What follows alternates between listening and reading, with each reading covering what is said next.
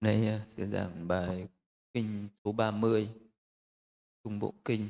Kinh có chủ đề là Tiểu Kinh ví dụ nói cây.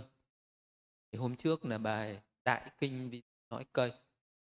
Nay uh, dung của cái bài kinh hôm nay cũng uh, có cái sự trùng lập lại lặp lại cái bài kinh hôm trước có khác nhau một đoạn đầu đoạn cuối rồi uh, ờ, cái Ờ, bài kinh ờ, này được thuyết giảng khi Đức Phật ở tại Tích Xá Kỳ Viên.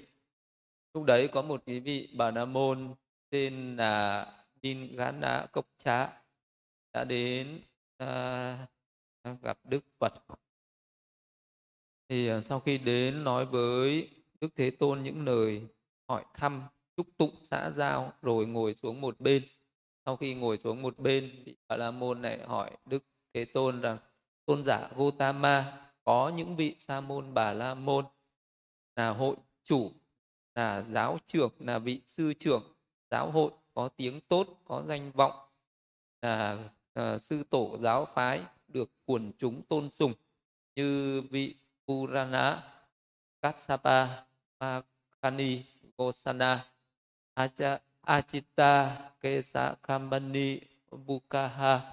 Acha, Achita, Kesa Kambani, Bukaha, Chakazana, Sanchaza, bên thi Buddha Nigantha Natha Buddha tức là có sáu cái vị sáu uh, sáu cái vị uh, sư nục sư ở sáu cái uh, cái ngoại đạo gọi là sư ngoại đạo.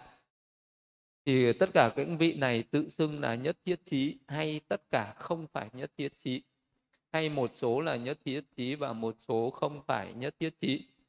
Lúc ấy đức phật trả lời, thôi vừa rồi, này bà la môn, hãy dừng lại ở đây, tất cả những vị này, để tự xưng là nhất thiết trí, hay tất cả không phải nhất thiết trí, hay một số là nhất thiết trí, một số không phải nhất thiết trí. Này bà la môn, ta sẽ thuyết pháp cho ông, hãy nghe và khéo tác ý, ta sẽ giải khi mà đức phật còn ở đời thì à, lúc đấy đức thì ngay từ trước khi Đức Phật ra đời đã có rất nhiều các nhà tiên tri đã tiên đoán được là từ hàng nghìn năm trước người ta đã tiên đoán là sau này sẽ có một vị uh, Phật chánh đẳng giác, một vị nhất thiết trí, một uh, bậc a la hán uh, toàn giác trí sẽ ra đời ở trên thế gian. Và điều này được lưu truyền ở trong các kinh điển uh, các kinh vệ đà của uh, văn hóa Ấn Độ thời bấy giờ. Vì vậy cho nên là có rất nhiều các vị ngoại đạo sư người ta uh, cũng lấy những cái danh nghĩa những cái danh tiếng ở trong những cái văn hóa đó. Ở người, người ta tự xưng rằng bản thân họ cũng là phật hay là là những vị a la hán có rất là nhiều người vẫn tự xưng là a la hán hay là phật hay là bậc nhất thiết trí bậc nhất thiết trí đây là chỉ cho đức phật toàn giác. Như vậy thì khi đức phật còn ở tại thế cũng đã có rất là nhiều người người ta tự xưng là bậc nhất thiết trí là phật toàn giác rồi. Cho nên là những cái người ở thế gian người ta rất là mông lung mơ hồ không biết được đâu là phật thật đâu là phật giả đâu là a la hán thật đâu là a la hán giả à, đâu là pháp thật đâu là pháp giả. Đấy là ngay thời đức phật còn có cái chuyện này huống chi là những cái thời sau thời sau khi đức phật thì sẽ luôn luôn có những cái chuyện như thế. Thì uh, uh, lúc đấy uh, một cái vị bà la môn có cái vấn đề có cái sự thắc mắc này. Thì không phải là chỉ một vị bà la môn này có cái sự thắc mắc này mà thời đức phật đã từng có rất nhiều những vị du sĩ những vị đạo sĩ hay là những vị bà la môn hay là những những cái người uh, dân chúng thường ở trong dân gian người ta cũng luôn luôn có cái sự hoài nghi thắc mắc như vậy. À, người ta vẫn biết rằng trên đời chỉ có một vị phật thôi nhưng tại sao lại có nhiều người tự xưng là phật như thế? Vậy ai là mới là phật thật ai là phật giả? Hay là một số là phật ờ, hay là tất cả các vị ấy đều là những vị nhất thiết trí hay một số là nhất thiết trí hay là không có ai? Thì người ta chưa hiểu được cái vấn đề này. Thì khi đến hỏi đức phật như vậy thì đức phật cũng không có mất cái thời gian mà phải đi giảng giải đi phân đi uh, giải thích cho những cái người đấy làm gì mà ngài uh, ngài chỉ nói là uh, thôi vừa rồi hãy dừng lại ở đấy hãy dừng lại ở đây. Thế các vị ấy là nhất thiết chí hay không phải nhất thiết chí không quan trọng mà quan trọng là bây giờ tôi sẽ ta sẽ thuyết pháp cho ông. Thế thì uh, về sau này cũng thế cũng sẽ có rất là nhiều những cái người sẽ luôn luôn đi suy xét đi suy luận là người này uh, là cái bậc đạo sư hay người kia có là cái bậc đạo sư uh, chân chánh có cái chánh pháp hay là tà pháp đúng pháp hay sai pháp. Người uh, cái vị này mới tu mới thực hành đúng pháp hay sai pháp sẽ có rất là nhiều người như thế. Hay là vị này có phải a la hán hay không? Hay là nếu như bây giờ mà cứ đi biện luận cứ đi bàn luận như thế nó sẽ là phủ phiếm nó sẽ là rơi vào khí luận và nó sẽ mất thời gian. Thì cái thời gian đấy để uh, đi uh, để đi bàn luận về cái việc uh, người này tự xưng thế này người kia tự xưng thế kia thì cái thời gian đấy để thực hành pháp thì sẽ có lợi lạc hơn sẽ có lợi ích hơn. Chứ nếu như bây giờ đức phật mà bác bỏ nói rằng các vị ấy không phải là nhất thiết trí chỉ tôi mới là nhất thiết trí. Thì khi mà nghe uh, những cái lời uh, như vậy có thể sẽ có người người ta uh, lại lại đánh giá lại rằng vậy thì những cái vị kia ai đến hỏi người ta cũng bảo vị ấy không phải nhất thiết trí tôi mới là nhất thiết trí ờ, thì hai bên cứ vậy mà đôi co cứ như vậy mà tranh luận cứ như vậy mà tranh cãi thì nó sẽ sinh ra cái sự uh, cạnh tranh khẩu tranh như nó sinh ra những cái sự uh, chiến tranh uh, về miệng lưỡi. Mà nó cái điều này nó chỉ làm loạn tâm loạn ý nó chỉ tăng trưởng thêm những cái phiền não chứ nó không đem lại cái lợi nào không đem lại cái lợi ích gì nên đấy là ngay khi đức phật còn ở đời cũng thế cũng có phật thật phật giả cũng có những cái bậc thánh nhân thật thánh nhân giả cũng có những cái pháp thật có những cái pháp giả. Huống chi là khi đức phật đã à, niết bàn à, về sau nhiều trăm năm nhiều ngàn năm sau à, thì lại càng phát sinh ra nhiều cái thật giả à, và người ta khó có thể đoán định được nữa như bây giờ chẳng hạn. Thì ờ, Ờ, đức phật nói ra rất là nhiều những bài kinh kinh điển chưa có một cái vị uh, giáo chủ nào trong các tôn giáo khác có thể nói ra nhiều cái bài kinh như đức phật. Nhưng mà đến bây giờ uh, thậm chí người ta cũng không thể biết được uh, còn nhiều người người ta không nhận biết ra được là cái kinh nào là kinh của phật uh, cái pháp nào là pháp của phật. Uh, pháp nào là pháp giả. Uh, có những cái kinh điển ngụy tạo những cái pháp giả uh, được uh, người ta thêm à, thắt vào có những cái tư tưởng có thể còn nói trái ngược lại à, đối nghịch lại với cả tư tưởng của đức phật. Nhưng mà người ta vẫn tin rằng đó là lời phật đó là pháp phật và người ta vẫn tôn trọng vẫn cung kính vẫn thực hành theo. Nhưng mà cũng có người nhận ra được đây không phải là pháp thật đây không phải kinh thật. À, thì người ta từ bỏ người ta buông bỏ ở cái pháp đấy nhưng mà cũng không vì vậy mà phải đi uh, tranh cãi mà phải đi tranh cãi rằng pháp này mới là đúng pháp này là sai. Bởi vì những cái điều đó nó sẽ chỉ làm tăng thêm phiền não tăng trưởng thêm mâu thuẫn uh, đưa đến cái sự cạnh tranh luận tranh đấu tranh đả thương nhau bằng binh khí miệng lưỡi. Vậy nên là những cái uh, pháp như vậy những cái điều như thế thì nên bỏ qua ở trên cuộc đời. Để này để gặp được uh, Phật là một cái phúc duyên của từng người. Người nào có duyên với Phật người đấy sẽ gặp Phật. Có những người người ta sẽ gặp những cái vị tự xưng là Phật nhưng không phải là Phật. Thì đó là do cái tà do cái nhân duyên của người ta. Không có duyên với Đức Phật thật. Hay là cũng như vậy có có những người người ta gặp được cái pháp chân chánh đi đến uh, giác ngộ đi đến giải thoát đi đến niết bàn chấm dứt khổ đau. Nhưng mà cũng sẽ có nhiều người ở trên đời người ta sẽ gặp những cái tà pháp uh, và người ta chỉ tăng trưởng thêm cái phiền não tăng trưởng thêm cái ngã mạn tăng trưởng thêm cái tà trí và không thể chấm dứt khổ đau được. Thì uh, nhưng mà uh, có người có trí thì sẽ nhận ra được điều đó nhưng cũng có những người không đủ trí tuệ nhận ra được điều đó và vẫn cứ tin theo vào những cái tà pháp ấy. Nhưng nếu như ai mà nói đụng đến những cái tư tưởng của họ đụng đến cái tín ngưỡng đến cái quan điểm cái niềm tin của họ thì họ sẽ phản bác lại họ sẽ cãi trả lại và sinh ra mâu thuẫn đấu tranh. Vì vậy với một cái người uh, tu tập thì luôn hướng về nội tâm ở bên trong mình. Ờ, và hoàn thành cái mục tiêu hoàn thành cái mục đích hoàn thành cái nhiệm vụ của mình. Chứ không nên quá bận tâm đi phán xét đi suy xét đi suy luận đi đánh giá. Uh, những cái ờ, pháp bên ngoài những cái tư tưởng của người khác.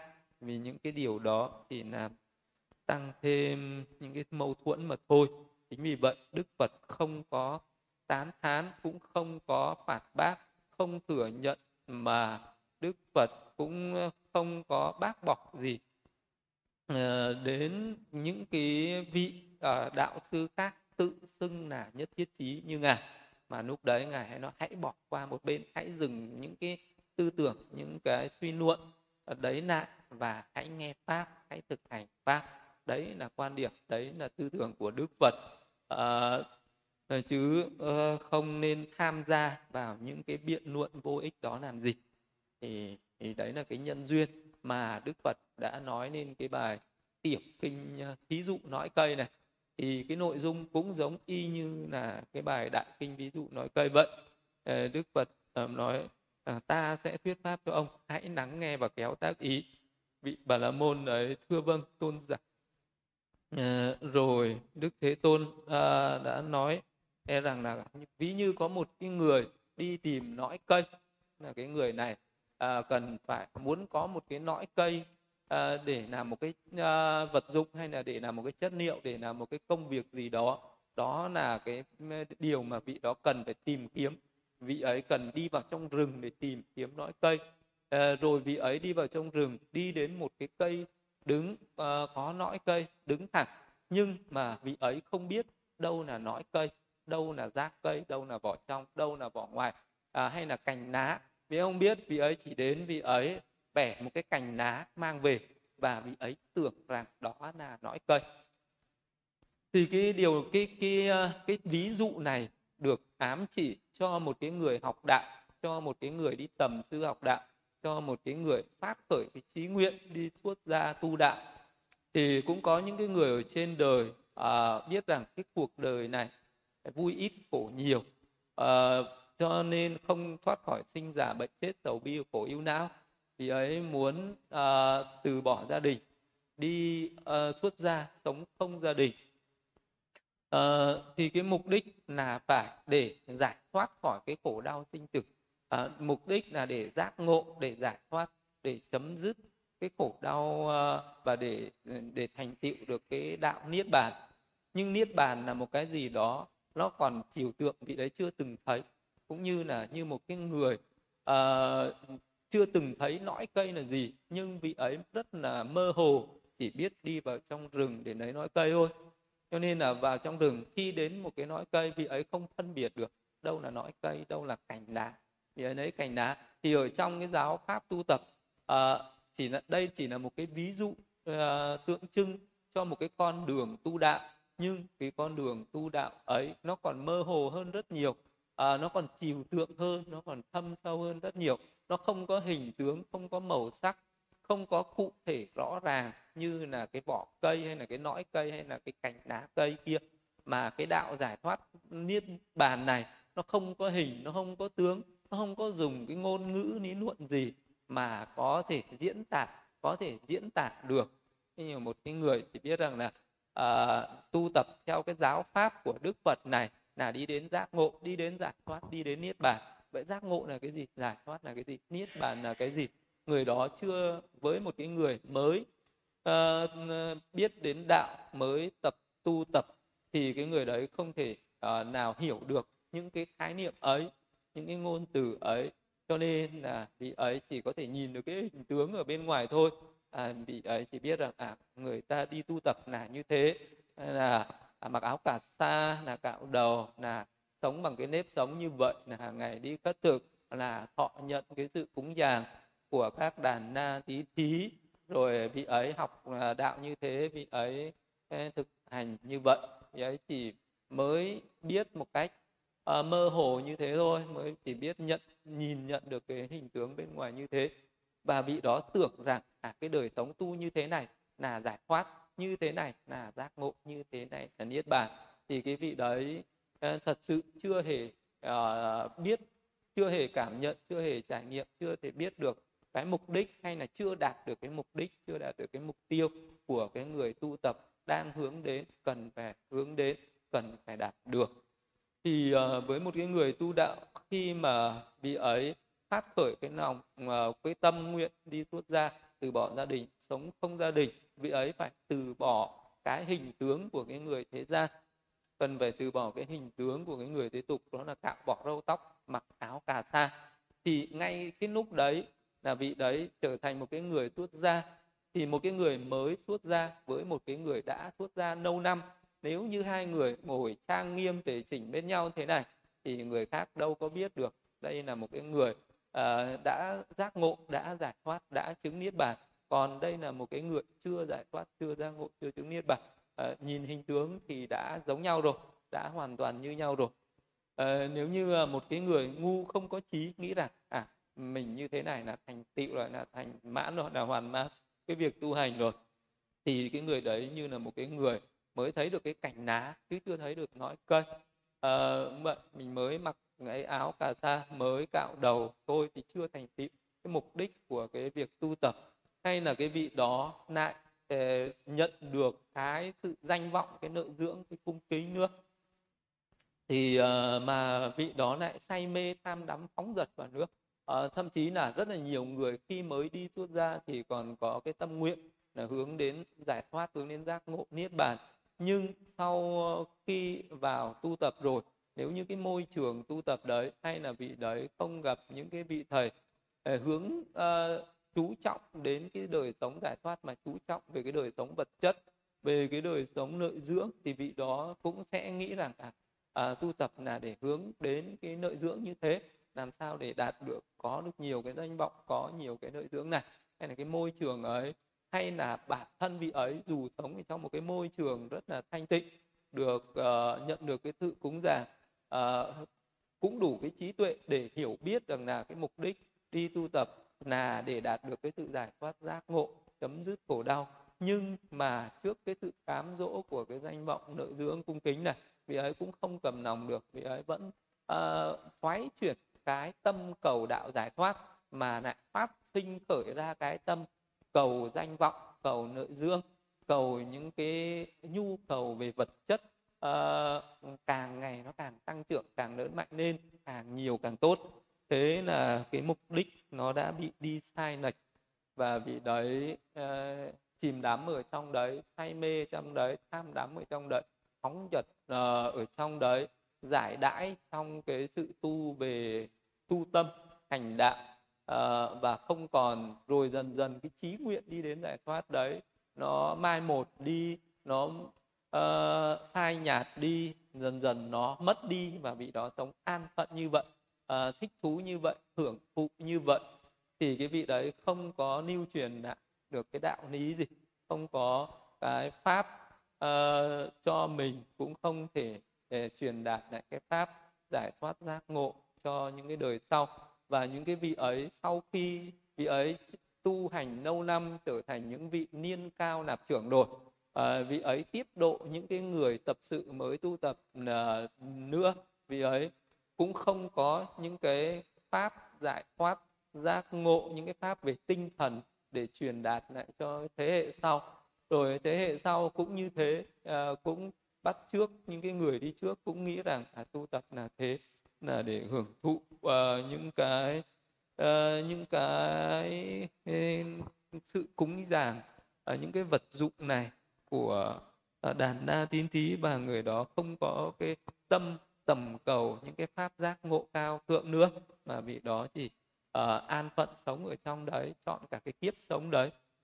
Thì cái đời sống như vậy là tội lỗi như sống như vậy không đem lại cái lợi ích gì uh, cho mình uh, không đem lại cái hạnh phúc và lợi ích gì cho những cái người thí chủ cũng như là uh, không đem lại cái hạnh phúc và lợi Ờ, ích cho chư thiên và loài người không làm sáng ừ, tỏ không làm uh, tỏa sáng cái giáo pháp này uh, không làm cái ruộng phước điền vô thượng cho thế gian này được. Thì đấy một cái sự tu tập như vậy thì không những không có lợi ích gì cho mình mà cũng không có lợi ích gì cho người. Đấy là cái sự hạ nhiệt nhất đấy là cái sự thấp kém nhất. Nhưng mà lại rất là dễ uh, vướng vào tức là người ta bị vướng vào cái chuyện đó thì rất là dễ dàng. Đấy, thì cái điều đó là vô ích như một cái người đi lấy nõi cây mà lấy cái cành lá thì nó chẳng có cái lợi ích gì. Như vậy một cái người tu tập mà vẫn còn hướng đến làm sao mà để mình có được chức quyền có được danh vọng có được địa vị có được cái tài sản vật chất thì cái người đấy là uổng phí cái đời sống tu tập đó đấy là cái ý nghĩa thứ nhất của cái ví dụ về à, nõi cây. Đó là người đó không có đạt được nõi cây mà chỉ đạt được những cái cành lá đấy mà thôi. Ờ, và à, ví dụ thứ hai là cái người ở đấy đi vào rừng tìm nõi cây vì ấy bỏ qua cái cành lá và vị ấy lại lấy được cái vỏ ngoài của cái cây đấy mang về và tưởng đó là nõi cây thì cái ví dụ này được ví dụ cho một cái người uh, từ bỏ gia đình sống không gia đình đi xuất gia uh, tu đạo mặc dù được danh vọng được lợi dưỡng cung kính nhưng vị ấy không hoan hỉ không tự mãn không khen mình chê người.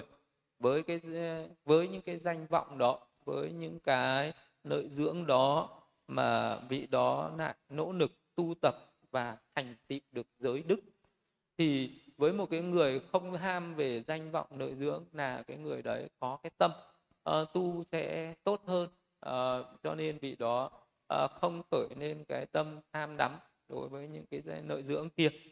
Và vị đấy sẽ thành tựu được những cái giới hạnh những cái giới đức những cái giới đức như là những cái giới nuột mà đức phật chế định cho một cái người uh, xuất gia là phải uh, giữ tức là phải kiêng tránh từ bỏ cái này từ bỏ cái kia không được làm cái này không được làm cái kia không được sát sinh trộm cắp không được hành dâm không được nói dối không được uống rượu không ăn phi thời không trang điểm múa hát uh, không nằm ngồi nơi quá cao xinh đẹp không được giữ tiền và vàng bạc. Đấy là cái sơ cơ của một cái người mới thọ sa di đã giữ những cái giới hạnh như thế rồi để thu thúc các căn uh, nuôi mạng thanh tịnh uh, quán tưởng các cái vật dụng. Thì uh, những cái giới hạnh như vậy khi mà vị đấy còn tu tập thì còn phải có những cái giới hạnh còn cao hơn đó là về những, cái oai nghi đi đứng nằm ngồi. Uh, thì cái vị đó cũng phải luôn luôn có cái sự thu thúc. Như thế uh, về cái hình tướng của mình luôn luôn phải thay đổi thì khi mà đã uh, xuất ra rồi vị ấy cần phải từ bỏ rất là nhiều những cái thói quen uh, ở bên ngoài. Ví dụ khi đi là vị đó phải đi làm sao cho nó uh, trang nghiêm uh, tề chỉnh không có cái sự nhún nhảy không có cái sự nấc sắc không có uh, những cái uh, những cái những cái hành vi những cái lời nói thô thiển thô lỗ lỗ mãng uh, ờ, như là ừ, khi mà vị đó chưa xuất gia. Khi vị chưa xuất gia thì vị đó có thể sống buông lung phóng túng phóng giật năng xăng uh, nói to ăn to nói lớn ngỗ nghịch nhưng mà khi đã trở thành một người xuất gia rồi thì vị đó phải rèn luyện ừ, cả từ những cái cách như thế cái cách đi uh, cách đứng cái khi nằm khi ngồi khi nói khi ăn khi ngủ. Uh, ngay cả những cái hình tướng là mặc y uh, rồi tất cả mọi cái hành vi uh, về hình tướng bên ngoài và cho đến nội tâm bên trong đều phải có sự thu thúc đều phải có cái sự giữ gìn đều phải có cái sự rèn luyện. Và mỗi ngày mỗi ngày thì vị đấy sẽ thuần thục hơn sẽ thuần thành hơn ở trong cái đời sống môi trường giới luật ấy. Vậy cho nên là khi đi xuất gia rồi sẽ có những cái vị xuất gia lâu năm. À, và những cái vị mới tập sự xuất gia vị sơ cơ mới xuất gia thì nó sẽ có hai cái người đấy chung sống với nhau cộng chú với nhau. Ờ, và những cái người vị xuất gia lâu năm rồi sẽ luôn luôn cần có cái sự nhắc nhở đối với những cái vị mới tập tự xuất gia bởi vì cái người mới tập xuất gia sẽ còn rất là nhiều cái tập khí còn rất là nhiều cái thói quen còn thô thiển còn thô lỗ ở ngoài đời. Và phải trải qua rất nhiều năm nhiều tháng vị đấy mới trở nên nhu nhuyễn thuần thục được. Chỉ trừ khi có những vị nào mà đi xuất gia rồi vị ấy chứng a la hán ngay lập tức ấy, thì uh, vị đấy sẽ thuần thành ngay tức thì như một vị uh, dù là mới 7 tuổi thôi. Uh, nhưng nếu như vị ấy đi xuất gia vị ấy chứng a la hán trong lúc 7 tuổi ấy thì cái oai nghi tính cách cử chỉ của vị ấy giống như một ông già 60 chứ không còn cái tập khí của những đứa trẻ con nữa. Nhưng mà à, một cái vị mà chưa chứng đắc được những cái đạo quả như vậy đó còn là những cái người phàm phu thì có rất là nhiều những cái thói quen tập khí những cái tánh à, tình ờ, thô thiệt ở bên ngoài. Ấy, nó chưa được uh, nhu nhuyễn chưa thuần phục ở bên trong cho nên là sẽ phải luôn luôn có cái sự uh, thu thúc giữ gìn. Có những cái vị thì luôn luôn có cái ý thức tự ra rèn luyện và giữ gìn cái điều đó một cách nhanh chóng. Nhưng mà có những vị luôn luôn có cái sự tác động của người khác. Cần phải có những người khác nhắc nhở cần phải có những người khác uh, chỉ trích cần phải có những người khác có khi phải mà phải dùng những cái lời nói nặng. Uh, mắng nhiếc thì cái vị ấy mới sửa đổi được những cái thói hư những cái tính uh, tình uh, ở bên ngoài. Rồi vị đó dần dần mới thuần thục uh, những cái oai nghi những cái giới luật ở bên trong. Thì khi mà một cái vị mà thành tựu được cái vị ấy chấp nhận thọ trì và chấp nhận những cái giới luật đấy rồi thì khi mà nhìn sang uh, bên ngoài thì vị ấy sẽ thấy uh, có rất là nhiều những cái người khác có nỗi nợ uh, có những cái uh, vị thì uh, uh, giữ giới một cách dễ dàng nhưng mà cũng có những người vì cái tâm tánh vì cái tính khí phóng dật uh, vị ấy rất khó có thể thuần thành được. Giống như là những cái người người ta điều phục những cái con ngựa có những cái con ngựa hiền nó rất dễ điều phục nó rất dễ thuần phục. Nhưng cũng có những cái con ngựa nó ngỗ nghịch nó rất là khó điều phục nó rất là khó thuần phục. Và nó cần một cái thời gian rất dài cần một cái cái, cái sự nghiêm khắc rất là lâu để nó mới thuần hóa lại được. Như vậy với cái người tu tập như thế có những người thuần hóa nhanh chóng nhưng có những người rất là lâu. Và khi mà một cái người ờ, đấy đã giữ giới có được một chút kết quả thấy rằng mình đã thọ trì được giới hạnh và tự nhiên thấy mình cao thượng hơn. Tức là lúc đấy khi mà vị đó mà không nỗ lực uh, nhìn vào bên trong mình uh, chưa không hướng đến cái mục tiêu không hướng đến cái mục đích của mình uh, mà vị ấy lại luôn luôn đi phán xét đi nhìn vào người khác thấy rằng là cái người kia giữ giới không trong sạch không thanh tịnh như mình còn mình thì giữ giới trong sạch giữ giới thanh tịnh hơn. Thì khi mà cái vị đó chỉ khởi lên cái ý nghĩ có cái sự phán xét như vậy thì tòa vị đó sẽ khởi lên cái lòng tự mãn thấy mình hơn người khác. Đấy là có cái sự khen mình có cái sự chê người là do vị đó luôn luôn đi nhìn ra bên ngoài mà lại không không nhìn vào cái mục tiêu không nhìn vào cái mục đích của mình mà lại đi à, nhìn vào cái hình tướng của người khác. Thì lúc đấy nó bị lệch uh, bị uh, cái cái khuynh hướng nó bị sai lạc vì đó không còn nỗ lực không tiến bộ được ở trong cái giáo pháp này nữa. Về cái mục đích uh, của cái sự thọ trì giới thực hành giới thì là làm nền tảng để làm cho tâm nó thanh tịnh thôi chứ không phải là cái uh, sự giữ giới này đã là cao thượng đã là an ổn đã an toàn đã yên tâm đã chắc chắn ở đây không phải là ừ, thọ trì xong bằng này giới mình giữ được những cái giới hạnh như thế này à, mình đã là cái người hơn người đã là uh, một cái gì đó cao siêu cao thượng lắm. Nhưng mà một số người do cái uh, không có nhìn vào cái mục đích của mình mà lại đi so sánh mình với người khác thấy mình uh, hơn những cái người mà người ta phóng dật hơn những cái người mà người ta uh, phạm những cái giới này giới kia thì cái vị đấy sẽ sinh ra cái sự khen mình chê người. Rồi từ cái sự khen mình chê người nó sinh ra cái tự mãn.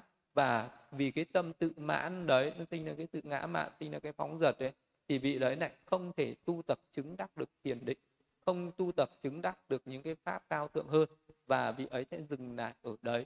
Cho nên đức phật mới ví dụ cái người mà uh, khi mà thành tựu được cái giới rồi mà mình đã chấp phủ vào cái giới đó uh, có cái sự ngã mạn khen mình trên người ở đấy thì cái ờ, vị đấy như là một cái người mới lấy được cái vỏ ngoài của nõi cây chứ chưa được lấy được nõi cây tức là chưa chưa đạt được cái mục đích của cái đời sống phạm hạnh chưa đạt được cái mục đích của cái người tu tập trong giáo pháp này mà vị ấy cần phải hướng đến uh, cái mục đích cao thượng hơn chứ không được dừng lại ở đấy chứ không đứng đấy mà đi phán xét chứ không đứng đấy mà đi khen chê chứ không đứng đấy mà tự hào tự mãn ngã mạn.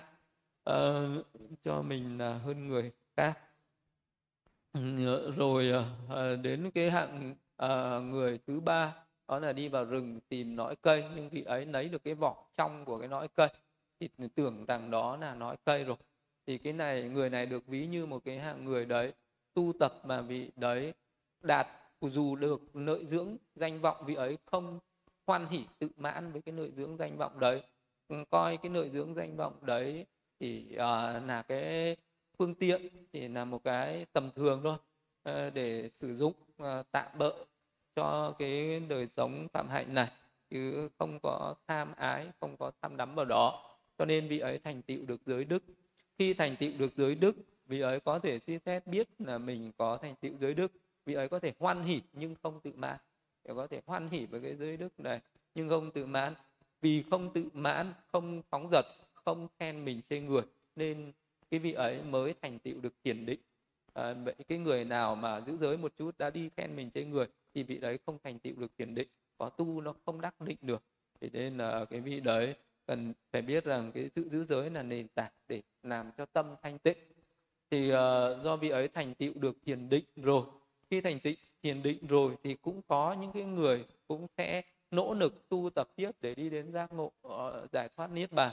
Nhưng cũng có một số người khi thành tựu được thiền định rồi, có thể là do cái sự tán thán của những người xung quanh khiến cho vị đấy quá hoan hỉ, quá tự mãn. Cũng có thể là do vị đấy tự suy luận rằng ta đã thành tựu thiền định rồi, còn những người kia chưa thành tựu thiền định. Vị ấy chỉ cần khởi lên cái ý nghĩ như vậy ngã mạn nó sinh ra uh, kiêu ngạo nó sinh ra rồi bị ấy lúc đấy lại bắt đầu trở nên khen mình chê người coi thường những cái người khác uh, là tu tập không có kết quả tu tập không có chứng đắc không có thành tựu được tiền định. Còn ta tu tập có kết quả có chứng đắc có thành tựu được tiền định. Thì ngay khi mà vị ấy khởi lên cái tâm so sánh như vậy thấy mình hơn người như vậy thì vị đấy sẽ cái thiền định của vị đấy sẽ không đạt được đến cái mức thâm sâu. Tức là vị đấy có thể đạt được cái mức thiền định ở cái mức vừa phải thôi. Và vị ấy có thể không đạt được những cái năng lực như là các cái năng lực thần thông hay là không thể đạt được đạo quả nữa. Vậy nên là nếu như cái vị đấy ờ, không tự mãn ở đấy thì vị đấy sẽ tu tập tiếp và có thể chứng đắc được những cái pháp cao hơn. Cho nên là vị đấy tiếp tục tu tập thì vị ấy sẽ thành tựu được cứ tiếp tục tu tập thiền định đấy sẽ thành tựu được một cái pháp nữa. Đó là thành tựu được cái pháp như là chi kiến. Chi kiến đây được gọi là thiên nhãn. Thì cái uh, người đấy giống như một cái người uh, thấy được cái rác cây tưởng đó là nõi cây. Thì có những người khi tu tập thiền định thâm sâu hơn nữa vị ấy có thể có được cái thiên nhãn cái năng lực thiền định thâm sâu. Mà thuần thành vị ấy có thể thấy được những cái cõi sống khác nhau như là thấy được địa ngục thấy được thiên giới. Khi mà một cái người mà còn là phàm phu mà có một chút thiền à, có một chút về thần thông này cũng rất là dễ khiến cho người đó vị đó sinh ra ảo tưởng sinh ra ngộ nhận sinh ra mê lầm. Thì lúc đấy vị đó có thể uh, thấy các vị chư thiên thậm chí còn tiếp xúc được cả với các vị uh, phi nhân với các thiên chư thiên ở các cõi trời mà thấy các cái cõi địa ngục thấy các vị thiên thần thì à, cái cái cái cái mức độ này nó sẽ à, khiến cho một cái người còn tham ái còn phiền não sẽ khởi lên những cái ảo tưởng rất là lớn. À, nhất là cái thời bây giờ người nào mà chưa à, khi mà thực hành thiền định mà lại không hướng đến thực hành thiền tuệ mà chỉ hướng đến à, phát triển những cái năng lực thần thông hay là khi vị đấy có một chút thiên nhãn một tí là vị đó rất dễ sinh ra cái sự ngộ nhận à, vì ừ, à, vị đấy sẽ à, thấy mình tiếp xúc với các phi nhân với các cái thiên thần hay là với các cái ngã quỷ địa ngục ấy. À, giống như là có một chút năng lực à, biết được những cái điều phi thường hơn người khác thì vị đó sẽ rất dễ sinh ra cái sự đi mê hoặc lòng người à, và vì đó sẽ sinh ra cái tự hào tự mãn rất là lớn. Thì thời nào cũng thế thôi. Một cái, cái người mà có được cái năng lực thần thông một chút thì uh, cái vị đấy sẽ dễ dễ sinh ra cái ảo tưởng cho rằng mình là cao siêu lắm mình là cao thượng lắm rồi. Và cái vị đấy sẽ sinh ra cái tâm uh, khen mình chê người thậm chí sinh ra những cái ảo tưởng. Uh, vị đó nghĩ rằng à mình đã đắc được các cái thánh đạo đắc được những cái thánh quả rồi. Có khi trong cái ở ở cái giai đoạn đấy vị đấy có thể nghĩ rằng mình đã chứng đắc niết bàn rồi cũng nên. Đấy là những cái điều đó là có thể xảy ra. Thì uh, thời nào cũng thế thời xưa cũng vậy. Có những cái vị tu theo những cái tà những cái pháp về ngoại đạo tà giáo ấy đôi khi vị ấy cũng tưởng mình là những cái vị a la hán như khi đức phật đến hóa độ ông uh, yêu lâu tần loa ca diếp uruwena katsapa. Đấy, thì uh, um, cái vị này tu về cái đạo thờ nửa và luôn luôn tự cho mình là một bậc a la hán thì mặc dù đức phật đã xuất hiện đức phật đã dùng rất nhiều những cái năng lực thần thông để thị hiện để chứng tỏ uh, rằng một cái vị phật có những cái năng lực phi thường khác thường như thế. Nhưng mà cái ông uruguay Kassapa này ông ấy vẫn uh, thừa nhận rằng vị này thật sự có năng lực lớn nhưng vị ấy không phải là a la hán như ta. Ấy là ngay khi mà người ta tu những cái những cái pháp ngoại đạo như thế khi người ta cũng tự nhận là a la hán như vậy. Đấy, huống chi là một cái người mà tu tập những cái pháp về thiền định có những cái năng lực thần thông như vậy thì rất dễ cái vị đấy sẽ tự ngộ nhận mình đã chứng những cái thánh quả đã chứng được những cái đạo quả. À, và vì vậy nên là cái điều đó vì nó dễ sinh ra cái sự à, tự mãn khen mình chê người tham đắm phóng dật. Và cái đấy nó cũng chưa phải là nói cây chưa phải là mục đích của phạm hạnh. Nhưng à, ở của xưa có những cái vị cư sĩ đến hỏi đức phật là bạch đức thế tôn có những cái uh, vị uh, uh, thiện nam tử này đi xuất gia? Sau đó vị ấy nói rằng vị ấy thấy được uh, chư thiên tức là uh, nhưng mà không nghe được những cái âm thanh của các cái vị ấy uh, thấy được thiên nhãn uh, à, thấy được thiên sắc nhưng không nghe được thiên âm. Uh, thì uh, có phải rằng các vị ấy đi xuất gia trong giáo pháp của đức thế tôn là vì mục đích để có được thiên nhãn để thấy được các vị chư thiên ấy không? Thì uh, đức uh, lúc đấy đức phật mới nói là cái pháp uh, uh, cái mục đích không phải à, cái mục đích là tu học trong giáo pháp của ta không phải là vì để thấy được các vị chư thiên đó không phải vì mục đích để thành tựu được những thiên nhãn ấy mà với mà cái mục đích là để đoạn trừ được phân kiến hoài nghi giới cấm thủ để làm mỗi nược tham sân si để đoạn trừ được năm hạ phần kiến sử năm thượng phần kiến sử để trở thành nậu tận để chứng ngộ niết bàn thì đấy mới là cái mục đích. Chứ không phải là cái mục đích để mà à, có những cái năng lực thần thông à, đó nó chỉ là phù phiếm là tầm thường thôi là không quan trọng. Thì đấy là có những người khi mà tu tập à, chuyên tu về những cái pháp thiền định thì người ta cũng có thể dễ dàng thành tựu được những cái pháp về thiên nhãn này. Ngay cả thời nay vẫn có người có thể tu tập được à, chứng được các cái pháp thiền tứ thiền bát định sau đó nếu như vị ấy muốn tập à, để có được những cái thiên nhãn này thì vẫn có thể tập được.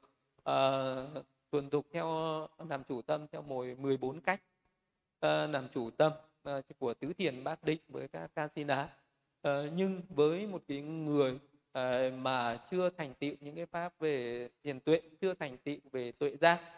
Ờ, mà đã ưa thích thích thú đối với cái sự tu tập về những cái pháp để phát triển thiên nhãn này thì vị đó cũng rất dễ đi lạc đường rất dễ sinh ra ảo tưởng rất dễ sinh ra nầm tưởng và uh, rất dễ làm cho vị đó ngộ nhận uh, và không đạt được cái mục đích giải thoát thật mà sẽ bị uh, chìm đắm vào đấy say sưa ở trong đấy nhất là những cái vị ấy mà lại muốn chứng tỏ cho người khác thấy rằng mình có những cái năng lực đấy nữa thì lại càng được rất là đông người ngưỡng mộ ưa thích thích thú làm cho danh vọng của vị ấy tăng trưởng lên.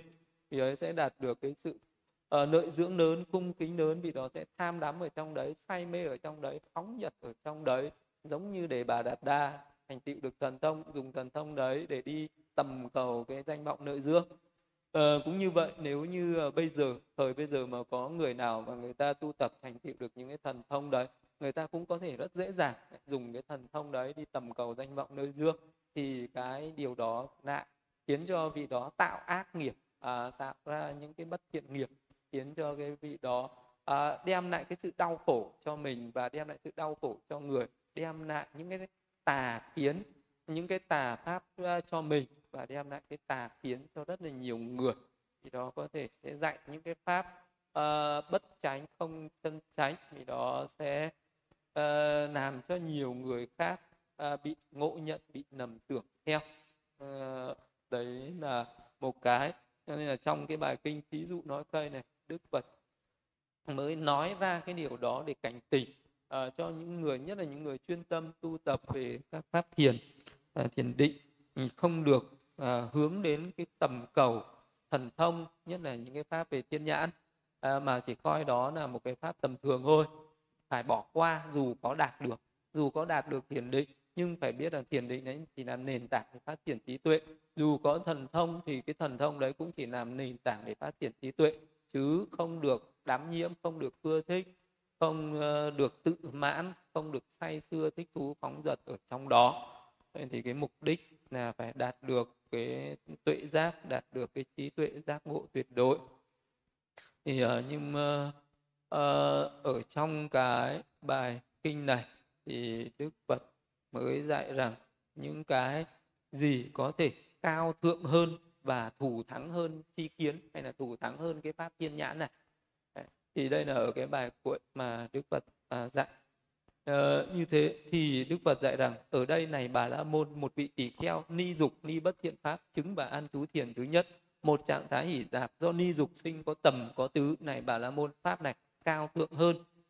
À, cao thượng hơn chi kiến. Là một cái người à, thành tựu à, được sơ thiền ni dục ni bất thiện pháp chứng và an trú cái tầng thiền đấy.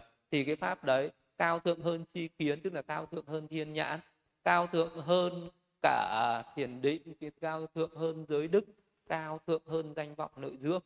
Thì cái ờ, những cái danh vọng nội dưỡng không thể so sánh bằng ờ, cái người thành tựu được cái pháp thiền. Mà ở kia thì đức phật nói là thành tựu được thiền định, ở đây cũng là tầng thiền. Vậy tại sao lại nói là cái thiền này cao thượng hơn cả thiền định, cao thượng hơn cả chi kiến, thiên nhãn? Thì ở đây là vì cái vị này chú vào tầng thiền nhưng không phải là để hưởng thụ cái tầng thiền này không để tự mãn với cái tầng thiền này mà vị đó thực ờ, uh, chú vào cái tầng thiền này làm nền tảng để phát triển cái tâm siêu thế để phát triển cái chi kiến chánh trí để phát triển cái trí tuệ giác ngộ. Vị đấy nhập vào sơ thiền vị đó xuất ra khỏi sơ thiền vị đó phân biệt cái danh sắc của tầng thiền đó. Vị đấy thấy được cái uh, tính sinh diệt của nó vị đó thấy nó không phải là ta không phải của ta không phải tự ngã của ta. Tức là thấy được cái sự vô thường thấy được cái khổ thấy được cái vô ngã của cái sơ thiền đấy. À, cái đấy mới là cái sự cao thượng hơn và thù thắng hơn cả thiên nhãn hơn cả chi kiến. À, diệt tầm tứ chứng và chú thiền thứ hai một trạng thái hỷ lạc do định sinh hung tầm hung tứ nội tình nhất tâm. Cái này cao thượng hơn chi kiến. Rồi vậy ấy ni hỷ chú giả chứng và thiền thứ ba uh, uh, chị có lạc với nhất tâm cái này cao thượng hơn chi kiến.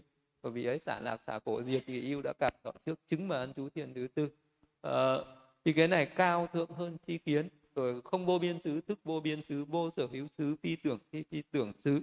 Thì đấy là chứng vào tứ thiền bát định. Nhưng vị ấy luôn luôn suốt ra khỏi tầng thiền đó.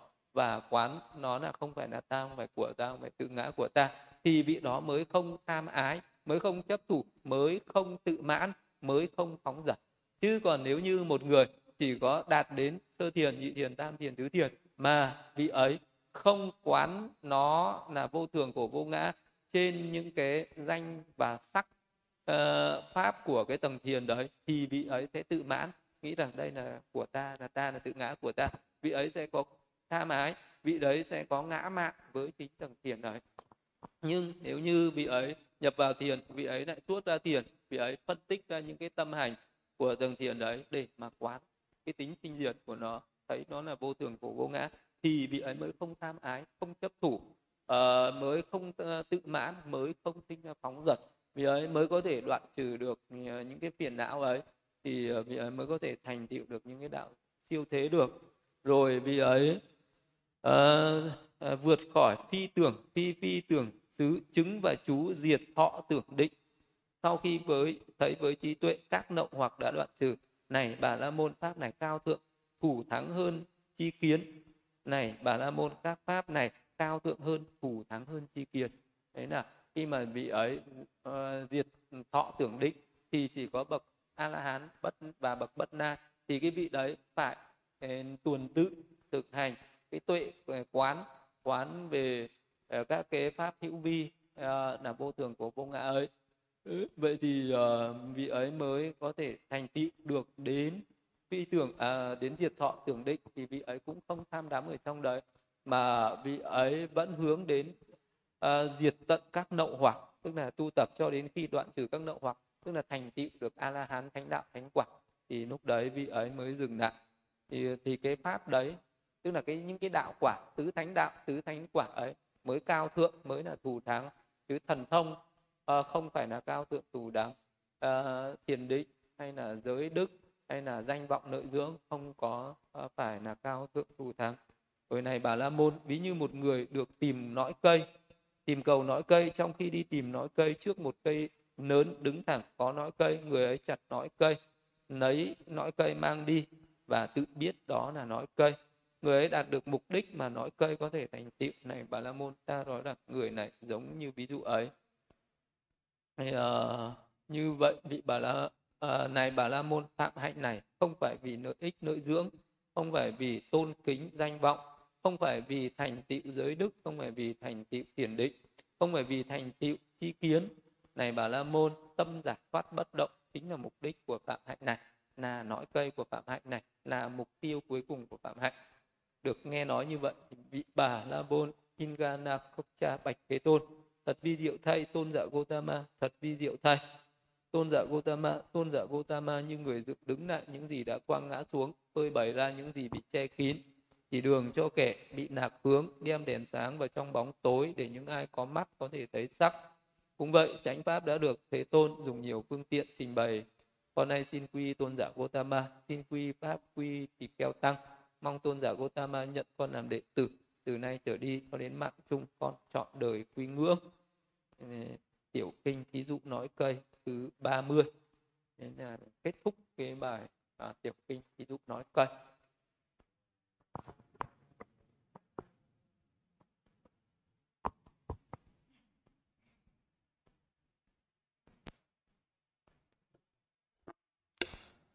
Dạ, con kính bạch sư, con xin được chuyển sang phần hỏi pháp và trình pháp.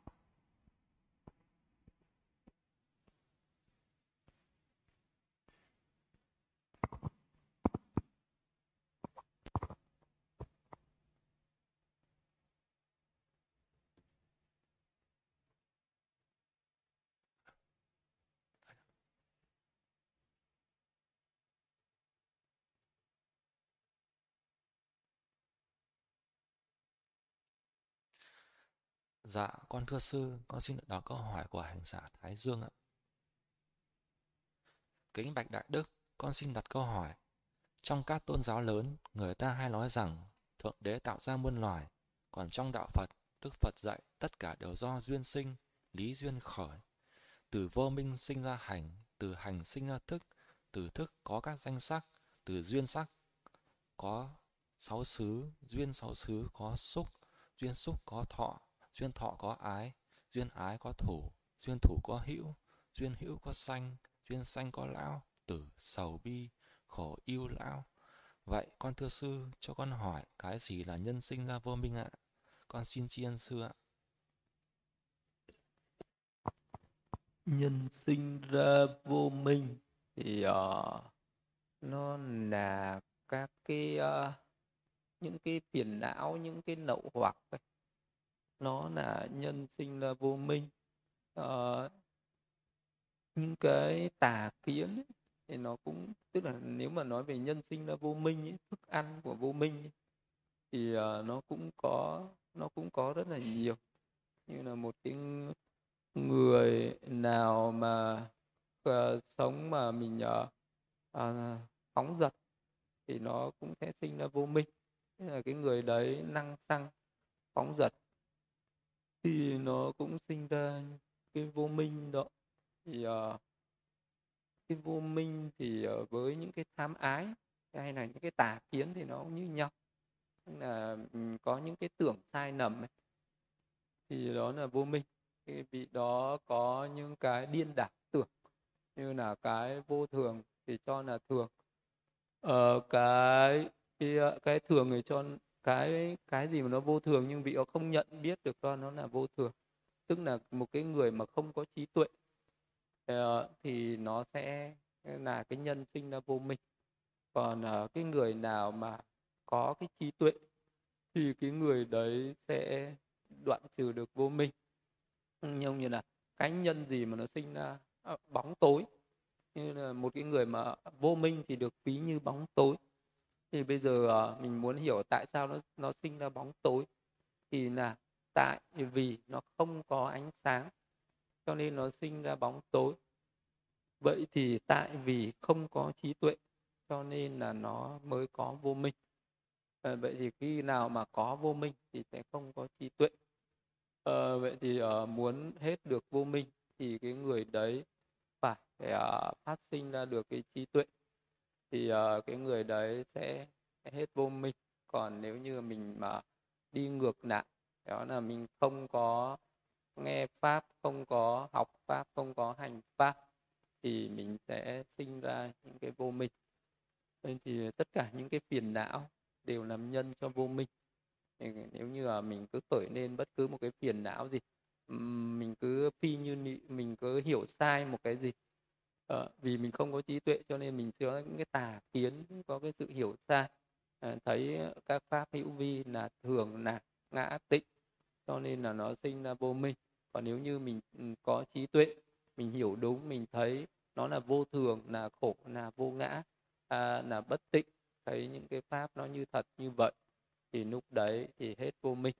Còn nếu như mình còn à, thấy sai các pháp thì nó sẽ sinh ra vô minh.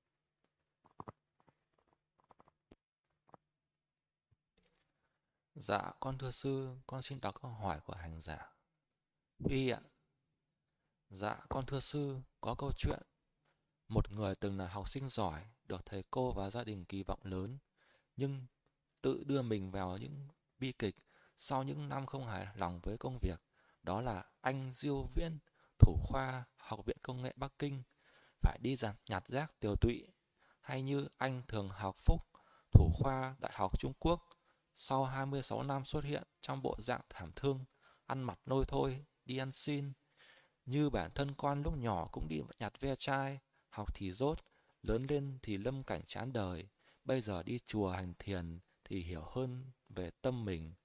Nhưng cho con hỏi, các câu chuyện trên có phải do nghiệp đã vận hành hay là do trong hiện tại họ đã để cho tâm sân bộc phát?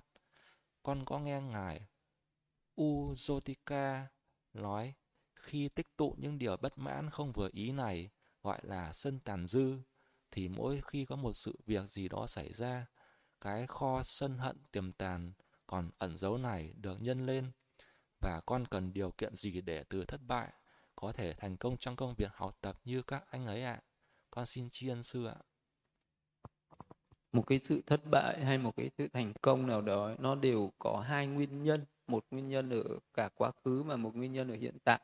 Ví dụ như một cái người mà thành công ví dụ như một cái người đấy thành công trên cái đường học, thì nó cũng có những cái nhân ở quá khứ, là cái người đấy cũng là một cái người có gieo cái nhân thuận duyên trên cái con đường học tập đấy. Và nó có cái nhân hiện tại là vị đó nỗ lực tinh tấn, hoặc là thân cận được những cái người bạn tốt, đã hỗ trợ, đã động viên sách tấn, khích lệ cho vị đó, nên vị đó thuận duyên trong cái đường học đó nhưng mà cái đường về sự nghiệp sau này có thể vì đó không thành công nó cũng có hai nguyên nhân.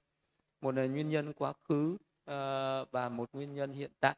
Có, có thể là do cái nguyên nhân quá khứ là vị đấy không uh, uh, có tạo ra những cái phước lành như là hỗ trợ giúp đỡ người khác hay là cái sự chống phá cái sự thành công người khác hay có cái sự ghen ghét với sự thành công của người khác hay uh, hay đâm thọc hay chống phá người khác làm cho người ta bị uh, uh, không có thành tựu được cái, cái công danh sự nghiệp. Nên bây giờ công danh sự nghiệp của mình cũng gặp cái nao đao bất hạnh. Nhưng cũng có thể là một cái nguyên nhân ở hiện tại.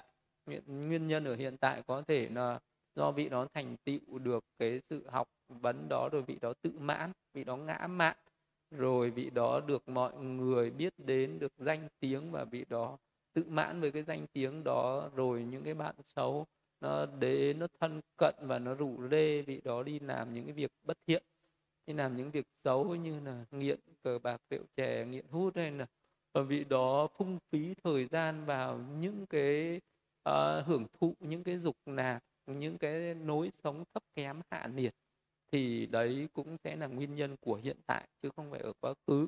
Vậy thì cái sự thành công nó cũng có hai nguyên nhân. Một là cái nhân lành ở quá khứ và một cái sự nỗ lực ở hiện tại. Vậy cái thất bại ở hiện tại này nó cũng vậy. Nó cũng có một cái nguyên nhân tiềm ẩn ở quá khứ là cái tâm là cái bất thiện cái quả cái nghiệp bất thiện ở quá khứ. Nhưng mà nó cũng có một cái nguyên nhân ở hiện tại nữa.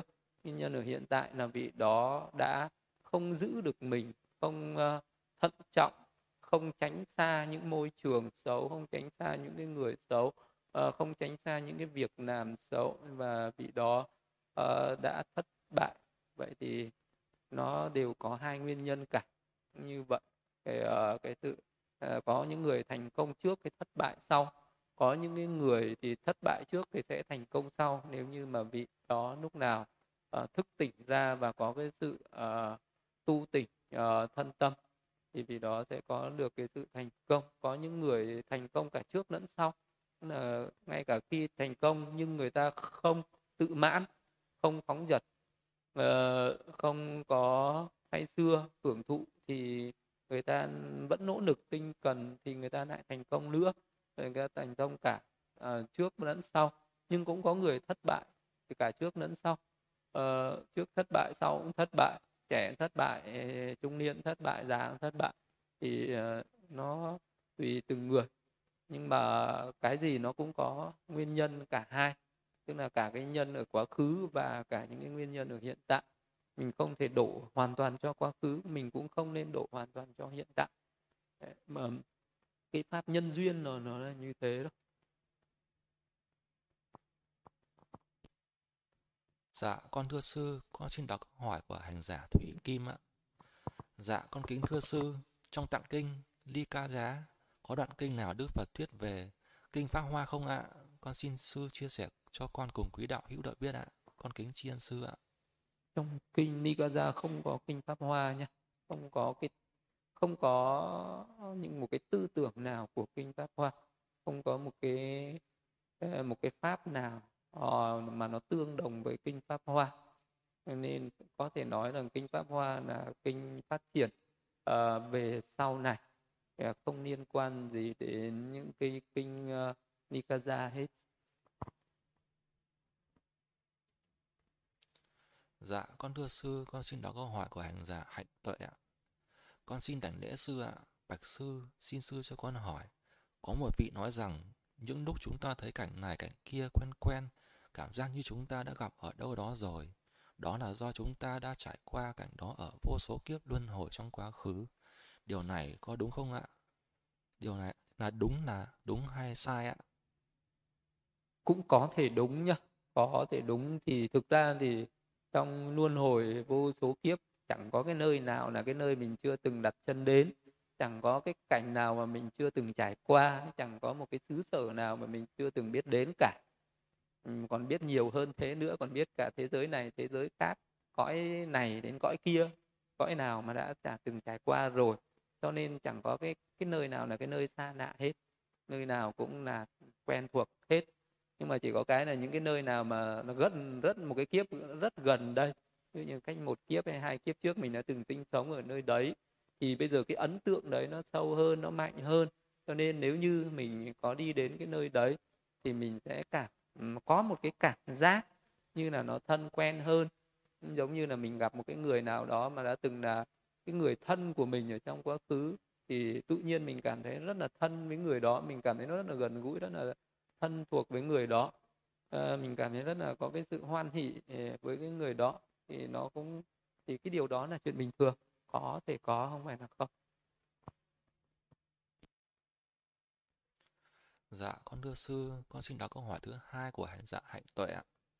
Xin sư từ bi chia sẻ cho chúng con biết hạnh nguyện của sư trên con đường tu đạo ạ. Cái này nó riêng tư, cái câu hỏi này uh, nó nó riêng tư quá. Lúc nào uh, gặp trực tiếp sư hỏi thì tốt hơn.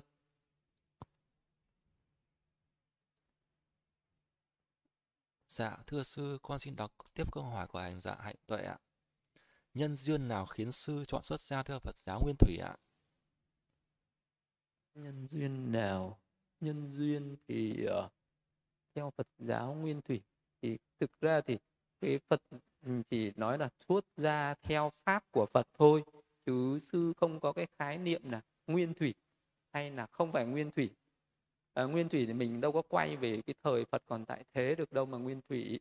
À, bây giờ mình đang sống ở cái thời đại hiện tại này thời đại hiện tại này còn giáo pháp của Phật thì mình thực hành theo giáo pháp của Phật. À, mà theo giáo pháp của Phật à, nhưng mà pháp của Phật thì cũng có mình ờ, cảm thấy nó phù hợp với pháp nào thì mình thực hành theo pháp đó.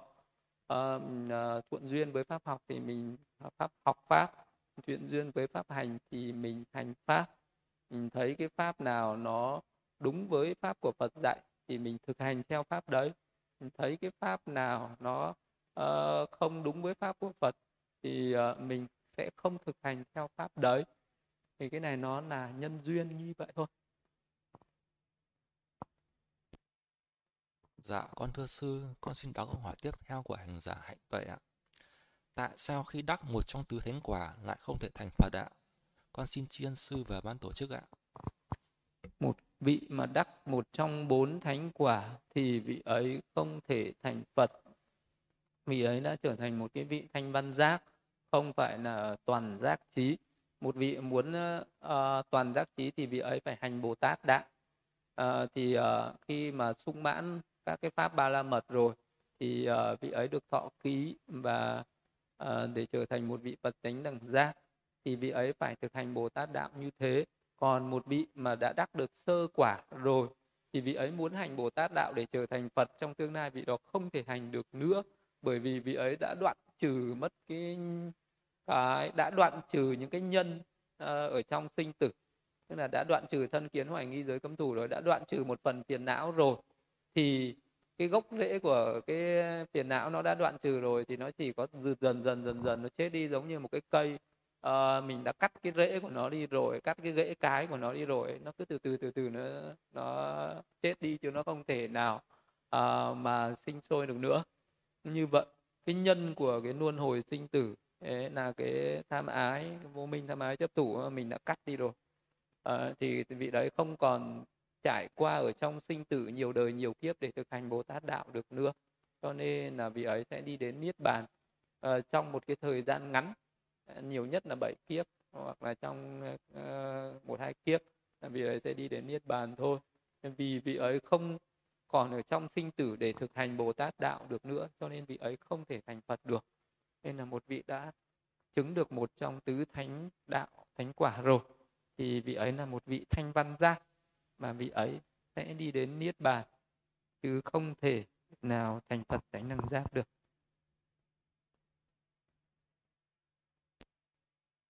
Dạ, con thưa sư, con xin đọc câu hỏi của hành giả Minh Tuệ. Dạ, con kính bạch sư, xin sư hoan hỷ cho con hỏi. Phước báo của việc lan tỏa việc thiện như là kêu gọi người thân và bạn bè, cúng dường bố thí có được không ạ? nếu mình làm việc phước gì đó mà mình đi kêu gọi người khác thì cái việc phước của mình nó sẽ rất là thù thắng. À, và điều đó là tốt. Ừ, lại miễn làm sao trong cái việc mình đi kêu gọi những người khác cùng làm việc phước ấy nó không tạo ra những cái mâu thuẫn không tạo ra những cái mất lòng không tạo uh, ra những uh, những cái phiền não với nhau.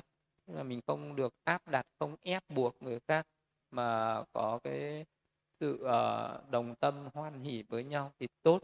Nên là uh, uh, Đức Phật uh, thường nói những người nào bố thí hay làm những cái việc phước mà mình biết lôi kéo những người khác thì sau này cái người đấy sẽ có rất nhiều những cái thân bằng quyến thuộc sẽ có rất là nhiều những cái bạn là bè thân thiết với nhau. Ờ, như là vua trời đế thích có 33 vị người bạn cùng làm đó. Ờ, sau này đều làm những cái thì vua trời đế thích trở thành một vị uh, vua còn những cái vị người bạn ấy trở thành những vị phó vương. Thì những cái người mà hay lôi kéo những người khác làm việc phước cũng thế. Sau này cái người đấy sẽ có rất là nhiều những cái bạn bè thân thiết ở khắp mọi nơi những bậc thiện hữu tri thức uh, sẽ có ở khắp mọi nơi Dạ, con thưa sư, con xin đọc câu hỏi tiếp theo của hành giả Minh Tuệ ạ. Mình gieo nhân lành như bố thí ở đời này thì quả mình có nhận ngay ở đời hiện tại không ạ? Có nhận ngay ở thời hiện tại thì uh, khi mà mình làm bất cứ một cái việc phước gì đấy thì nó sẽ trong một cái tác ý, một cái tâm uh, uh, thiện nó khởi lên nó có bảy cái tốc hành tâm. Thì cái tốc hành tâm thứ nhất là nó sẽ cho quả ngay ở trong hiện tại nếu đủ duyên. Như như cái quả của cái việc bố thí ngay ở trong hiện tại này thì uh, vị đấy sẽ được mọi người yêu quý mọi người hoan hỉ mọi người đón chào. Vị ấy có cái sự tự tin uh, khi đứng trước hội chúng không rụt rè không sợ hãi. Khi mạng chung thì uh, vị ấy không tán loạn. Ờ, sau khi mạng chung được sinh về cõi này thì đấy là những cái quả báo nó sẽ có có ngay ở trong hiện tại. Thì ờ, tất cả những cái thiện nghiệp khác vậy nó đều cho một cái một phần uh, cái quả báo ở hiện tại. Nhưng mà cái quả báo uh, thù thắng hơn thì nó sẽ cho ở tương lai. Còn nó vẫn có một phần cái phước này nó vẫn trụ ở trong hiện tại một phần chứ không phải không có.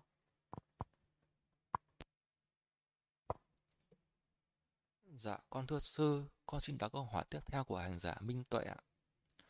Dạ, con thưa sư, có cách nào để cuộc sống hiện tại trở nên thuận duyên hơn và may mắn hơn không ạ? Vì con thấy làm phước mà đợi nhiều mà đợi nhiều đời nhiều kiếp sau mới trổ. Con hơi lản và thối mất thối thất niềm tin. Con mong sư hoan hỷ giải đáp thắc, thắc mắc giúp, giúp con ạ. Có cái pháp mà nó sẽ mang lại uh, cái an lạc ở trong hiện tại này à, thì à, đó là à, cái pháp gọi là à, mà biết đủ sống biết đủ ấy biết đủ là tiền tối thượng ấy không bệnh nợ tối thượng ấy. À, biết đủ là tiền là cái tài sản tối thượng ấy. thành tín đối với nhau là bà con tối thượng niết bàn là tối thượng thì uh, mình sống chi túc ấy. khi nào mình sống mình hài lòng với những gì mình đang có thì lúc đấy mình có an lạc ngay tức thì uh, ngay trong hiện tại này. Hay là có những cái pháp hiện tại lạc trú đó là thực hành thiền. Uh, nhận biết hơi thở vào ra mình có thể sẽ sẽ có được cái sự hạnh phúc có được cái sự an vui ngay trong hiện tại. Hay là thực hành giới định tuệ đều là những cái pháp đem lại cái sự hạnh phúc ngay trong hiện tại tức thì. Tức là mình uh, mình còn đuổi theo những cái ngũ dục thì không bao giờ mình đạt được cái hạnh phúc. Mình nếu như mình đề ra rằng hạnh phúc của mình là hưởng dục thì giống như là một cái người khác uống nước mặn càng uống càng khát không bao giờ thỏa mãn được. Nhưng nếu như mà mình xác định cho mình một cái cuộc sống ly dục thì mình sẽ có hạnh phúc ngay tức thì. Tức là từ bỏ dục quay lưng với dục uh, coi những cái dục vọng sắc tài danh vọng địa vị tài sản vật chất uh, tình cảm yêu ghét thế gian ấy Ờ, nó như là cái cục đờm xỉ ra không thèm nhòm ngó đến nữa. Uh, không bận tâm đến nọ uh, ờ, coi nó như rác rưởi thì lúc đấy mình sẽ có được hạnh phúc ngay. Sống chi túc thì sẽ có hạnh phúc ngay trong hiện tại. Còn nếu mình còn tham vọng nghĩ rằng ta phải có danh ta phải có tài sản ta phải có chức quyền ta phải có địa vị ta phải có cái này có cái kia thì không bao giờ có thì không bao giờ mình thỏa mãn kể cả mình có gieo duyên mình có tạo phước rồi để mình cầu những cái điều đó thì khi được rồi mình vẫn không thỏa mãn. Thì khi nào mình không mong cầu nó nữa thì mình mới hết khổ. À, còn mong cầu nó thì còn khổ. Dạ, con thưa sư, con xin đọc câu hỏi của hành giả Hòa Nguyễn ạ. Thưa sư, xin sư cho con hỏi, khi đặt tâm ở cửa mũi thì mình chỉ chú tâm để cảm nhận sự xúc chạm giữa hơi thở và cánh mũi, hay cần tưởng tượng thành hình ảnh về sự xúc chạm ấy thân lứa ạ. Ví dụ như đề mục casina trắng thì con sẽ tưởng tượng ra hình ảnh tròn màu trắng trong tâm trí và chú vào hình ảnh đó và liệm trắng. Còn với hơi thở thì con nên làm thế nào ạ? Hơi thở thì mình sẽ nhận biết nó qua cái sự xúc chạm qua cái sự xúc chạm, tức là cái hơi thở nó giống như là một cái làn gió mát mát ấy, nó chạm vào cái da trước cửa mũi ấy. chứ mình không nhận biết nó qua màu sắc, vì hơi thở nó không có màu sắc, nó không có hình dáng gì hết thì mình phải nhận biết hơi thở qua cái sự đụng chạm ờ, qua cái, vậy cho nên mới nói là cái điểm xúc chạm trước cửa mũi là vậy mình hướng tâm lên đấy, rồi mình thấy cái hơi thở ở đấy, rồi mình cảm nhận được cái luồng hơi thở thông qua cái xúc giác. Còn các cái casina thì nó có hình tướng có màu sắc thì mình mới để tâm vào cái màu sắc của nó. Cái đề mục hơi thở nó khác nữa là phải quan sát cái xúc chạm là về. Dạ, con thưa sư, con xin đọc câu hỏi tiếp theo của hành giả Hoàng Nguyễn ạ. Con mới biết trong phân tích đạo, Ngài Xá Lợi Phất có nêu lên các chướng ngại của việc hành thiền, trong đó có việc theo dõi sự xúc chạm của cơ thể và hơi thở sẽ làm định bị ô nhiễm. Do đó mình chỉ quan sát một điểm giữa mũi và môi trên, bên ngoài cơ thể. Như vậy là đúng hay sai thưa sư? Và nếu quan sát điểm duy nhất đó, thì điểm đó có hình tướng như thế nào ạ? Con mong sư hoan hỷ giải đáp cho con, con cảm ơn sư ạ mình không quan tâm đến hình tướng của nó mà. Mình chỉ quan tâm đến cái vị trí đến cái điểm của nó thôi. Mình đừng quan tâm đến những cái cảm giác ở trên người ở các cái vị trí khác mà chỉ có để ý đến cái sự xúc chạm mà ở ngay trước cửa mũi ở môi trên ở hai bên cánh mũi và ở trên chóp mũi. Thì uh, cái điểm xúc chạm ấy nó không không có hình tướng nên mình không được để tâm đến hình tướng của nó. Mà chỉ để uh, tâm đến cái cảm nhận nó cảm giác. Đó là cái sự xúc chạm vào cái da gió cái luồng gió của hơi thở với cái da xúc chạm với nhau. Nhưng khi nó xuất hiện quang tướng xuất hiện nimitta à, tự tướng học tướng hay trở thành tự tướng ấy, thì lúc ấy nó sẽ có hình sắc lúc ấy nó tạo ra cái sắc do tâm sinh. Thì lúc đấy mình lại đi quan sát cái cái tự tướng đó cái cái hình sắc đó cái sắc tướng đó được. Chứ còn lúc đầu thì nó không có hình tướng gì cả nó chỉ là cái cái cái hơi thở không có hình à, dáng không có màu sắc mà nó chỉ có cái sự xúc giác thôi. Thì mình phải quan lúc quan sát hơi thở thì chỉ quan sát cái sự xúc giác xúc chạm đấy thôi chứ không quan sát đến hình tượng. Sau này nó xuất hiện quang tướng rồi thì mình mới quan sát cái quang tướng đấy sau. Dạ, con thưa sư, con xin đọc câu hỏi của hành giả Mãn Minh ạ. Dạ, kính bạch sư, xin sư cho con hỏi, một lần làm phước sẽ có phước và con đem phước đó hồi hướng đến chúng sinh. Vậy phần phước đó sau khi đem đi hồi hướng có còn được tái sử dụng để con đem đi hồi hướng tiếp tục ở những đợt sau không ạ? Con xin cảm ơn sư ạ. Nó cũng được nhưng mà cái sự uh, hồi hướng ấy, ờ, ngay trong cái lúc đấy thì uh, nó nó nó cũng có một cái mặt lợi ích Ờ, ở trong cái hiện tại đấy ví dụ như cái hồi hướng cho một cái người khác thì ví dụ người đó là là những ngã quỷ những thân bằng quyến thuộc của mình chẳng hạn thì người ta hoan hỉ ngay ở trong cái lúc đấy. Thì ờ, cái, cái cái cái sự hoan hỉ đó nó mạnh hơn. Còn uh, sau đó mình lấy cái phước đó mình vẫn đi hồi hướng cho uh, những người khác vẫn được chứ không phải không được nhé nó vẫn được à, lúc đấy ví dụ như là có những người người ta có thể nói là tất cả những cái phước thiện của tôi đã làm à, à, từ ờ, nhiều đời nhiều kiếp hay là trong cái kiếp này. À, những có những cái phước thiện gì tôi xin hồi hướng cho tất cả các vị. Thì cái điều đó là vẫn được có cả những cái phước uh, đã làm từ lâu có những cái phước mới làm uh, thì đều có thể hồi hướng được. Vậy thì cái điều đó vẫn được phép nhé vẫn được phép uh, hồi hướng. Ờ, chứ không phải là không có Dạ, con thưa sư, con xin đọc câu hỏi của hành giả Hạnh Tuệ. Con xin đánh lễ sư ạ. Bạch sư, con xin hỏi, diệt thỏa tưởng định là gì ạ? Định đó khác với những định khác ạ. Định đó khác gì với những định khác ạ? Và nó có phải là định siêu thế không ạ? Diệt thọ tưởng định thì ở đây là muốn nói đến thọ với tưởng là à, có ở trong các cái tầng thiền như sơ thiền nó có nó có thọ à, hỷ thọ. À, nhị thiền nó cũng có hỷ thọ và nó cũng có tưởng là chính là cái đề mục ấy. Ví dụ mình tưởng đến cái quang tướng của à, hơi thở hay là của các canjina thì đấy là nó có thọ có tưởng. Thì ở sơ thiền có thọ có tưởng nhị thiền có thọ có tưởng tam thiền có thọ có tưởng. Là thọ nạc và cái tưởng là cái cái quang tướng đó. Tứ thiền thọ xả quang tướng. Ờ, và các tầng thiền vô sắc nó đều có thọ và đều có tưởng. Thì tức là nó có những cái tâm hành nó khởi lên cùng với cái thọ với cái tưởng đấy. Vậy tất cả các cái tầng thiền từ sơ thiền cho đến tứ thiền cho đến phi tưởng phi phi tưởng xứ thì nó có khởi lên các cái tâm và tâm sở. Có khởi lên các tâm tâm sở có ờ, cho nên được gọi là có thọ có tưởng và có các tâm hành khác đồng sanh với cái thọ tưởng đó. Uh, có Ờ, uh, sơ thiền có ba tư tâm đấy nhị thiền ờ, 32 tâm tam thiền và tứ thiền 31 tâm. Các tầng thiền khác nó đều có những cái tâm hành nó sinh lên như thế. Còn diệt thọ tưởng định thì ở cái tầng thiền đó nó không còn thọ không còn tưởng không có tâm không có tâm sở nào sinh lên.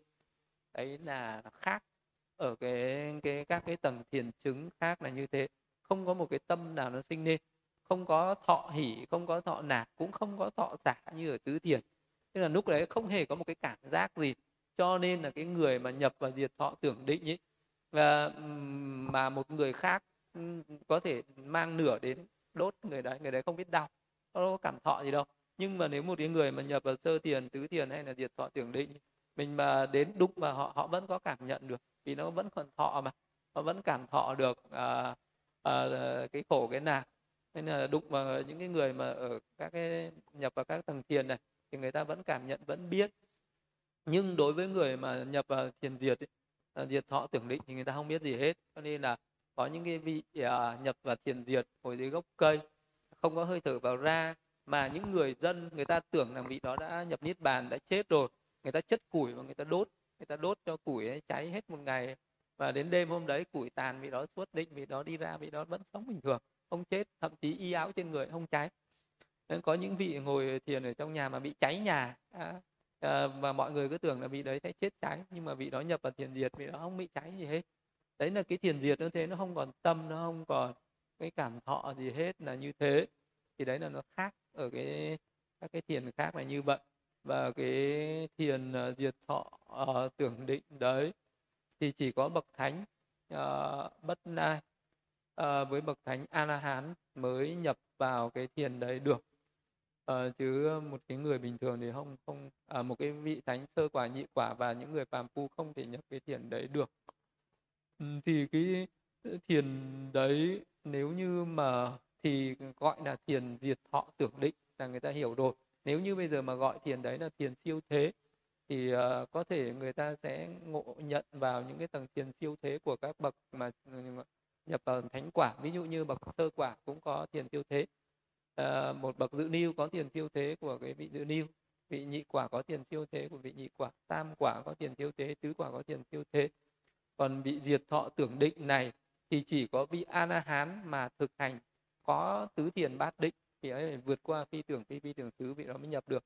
Nếu như một vị a la hán không thuần thục tứ thiền bát định tức là vị đó không thực hành các kasina các cái tầng thiền chứng thì vị đó cũng không nhập được cái thiền này à, vì vậy cho nên là cái thiền diệt thọ tưởng định đấy cũng uh, không gọi là thiền siêu thế mà không gọi là thiền hiệp thế mà là thiền diệt thọ tưởng định để không bị lẫn vào cái hiệp thế hay siêu thế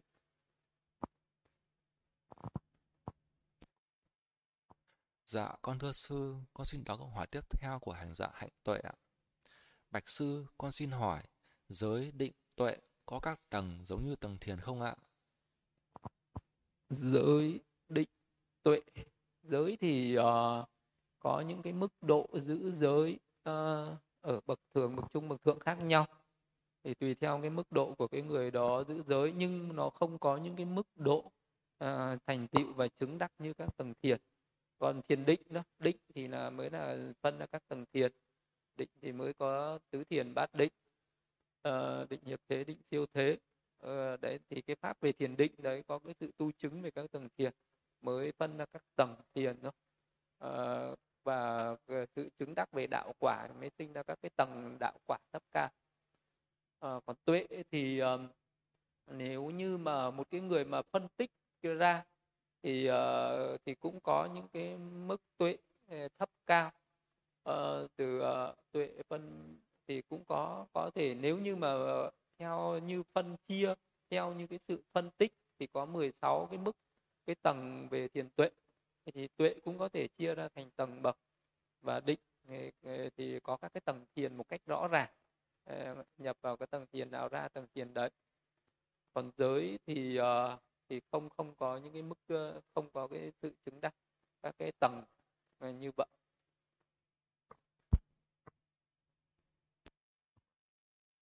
Dạ, con thưa sư, con xin đọc câu hỏi tiếp theo của hành giả hạnh tuệ ạ.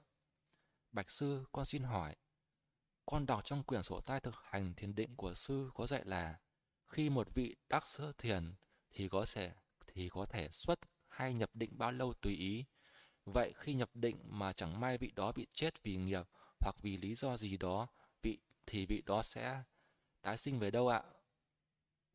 Nếu như vị đó mà à, Ừ, chú ở trong cái tầng thiền đó đến cái lúc mệnh chung, thì cái tầng thiền đấy sẽ là cận tử nghiệp.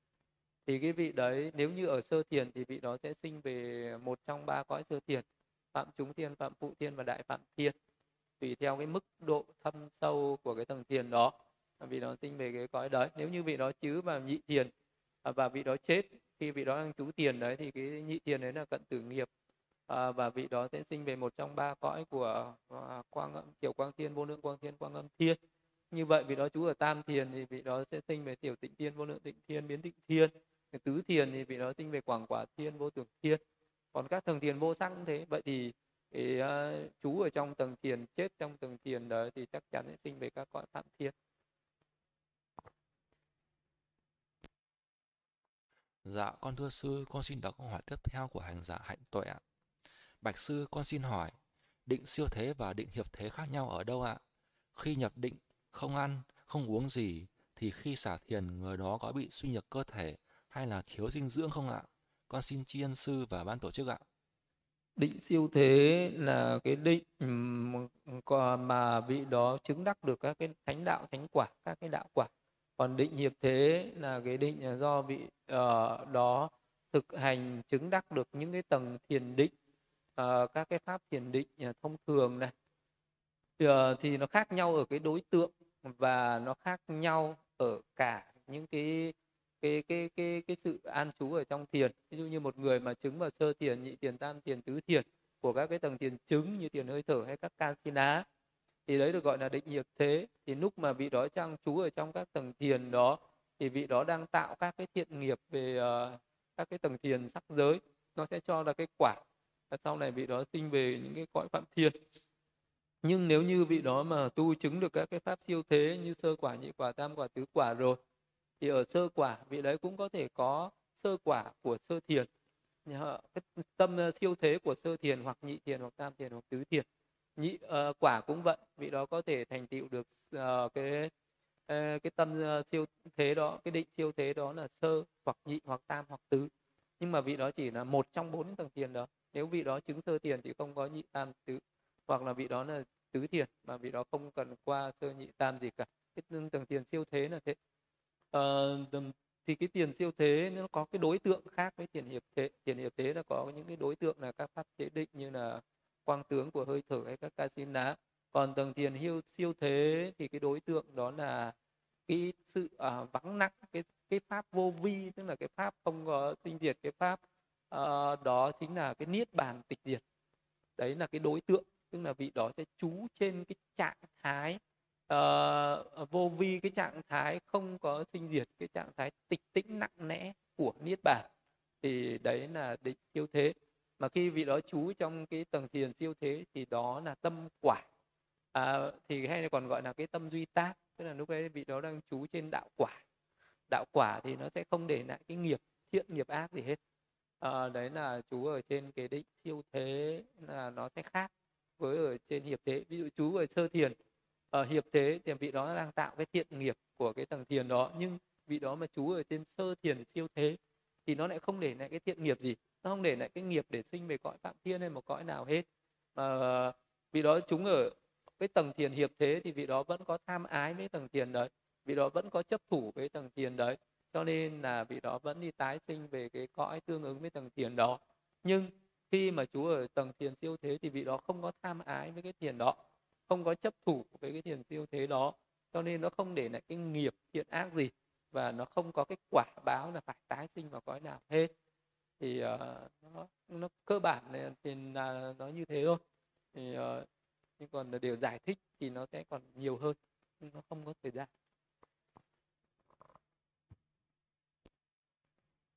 Dạ, con thưa sư, con xin đọc câu hỏi của hành giả Tuệ Minh ạ. Dạ, con kính thưa sư, việc cắt clip chia sẻ những bài giảng pháp thoại và vấn đáp Phật Pháp đến nhiều người thì có gọi là chia sẻ Pháp không ạ? Hay phải hay phải chính từ miệng mình nói ra thì mới được tính là phước bố thí Pháp ạ? Con cảm ơn sư ạ. Bố thí Pháp thì có hai cách như vậy. Một là mình bố thí một cách trực tiếp, hai là bố thí một cách gián tiếp như là một cái người in ấn kinh sách uh, để cho người khác thì đấy cũng là bố thí pháp nhưng mà không phải là trực tiếp mà đấy là bố thí gián tiếp. Hay bây giờ mình chia sẻ những cái clip trên mạng ấy thì cũng là bố thí pháp nhưng mà đấy là bố thí pháp gián tiếp. Chứ uh, ờ, không phải trực tiếp đấy là còn nếu như một người mình có thể giảng pháp cho người khác thì đấy mới là bố thí pháp một cách trực tiếp. Thì uh, bố thí trực tiếp này thì đòi hỏi mình phải uh, có kiến thức về pháp có kinh nghiệm về pháp để mình chia sẻ. Uh, thì cái sự bố thí pháp một cách trực tiếp này thì đương nhiên là nó sẽ ở cái mức độ cao hơn khó hơn. Uh, còn cái việc bố thí pháp một cách gián tiếp ấy thì nó sẽ dễ dàng hơn uh, phổ thông hơn.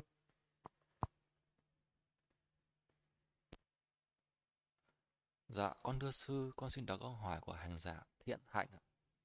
Con bạch sư, con xin sư cho con hỏi, một vị tỳ kheo hay một vị sa đi, mỗi năm chỉ nhận được nhận ba bộ y phải không ạ?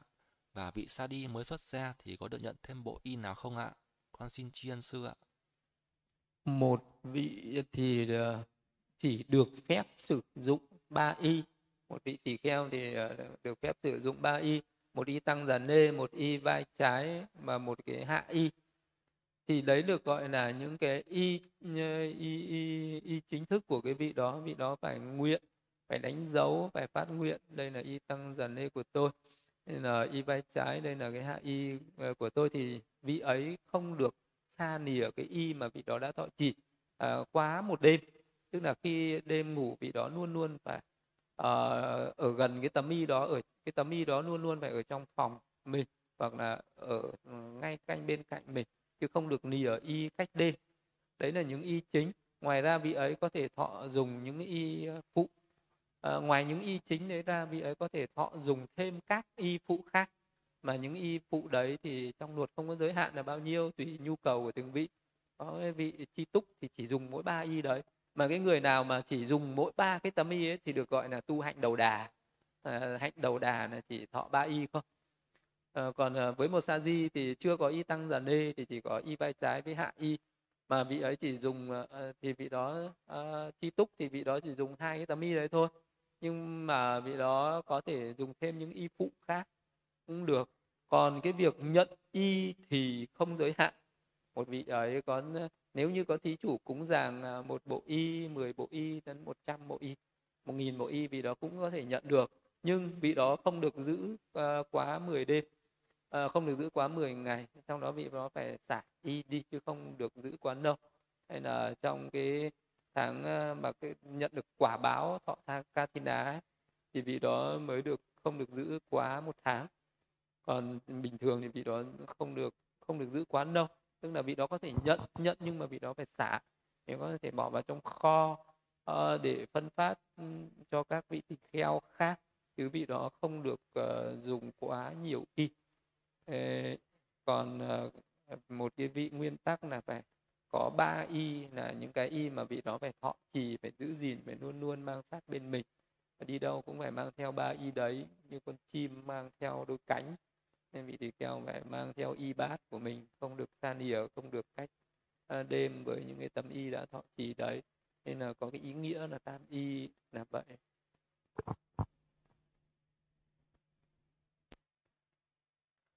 Dạ con thưa sư, con xin đọc câu hỏi của hành giả Tuệ Tấn ạ. Con kính thưa sư, xin sư giúp con hiểu rõ hai câu pháp cú của phẩm già.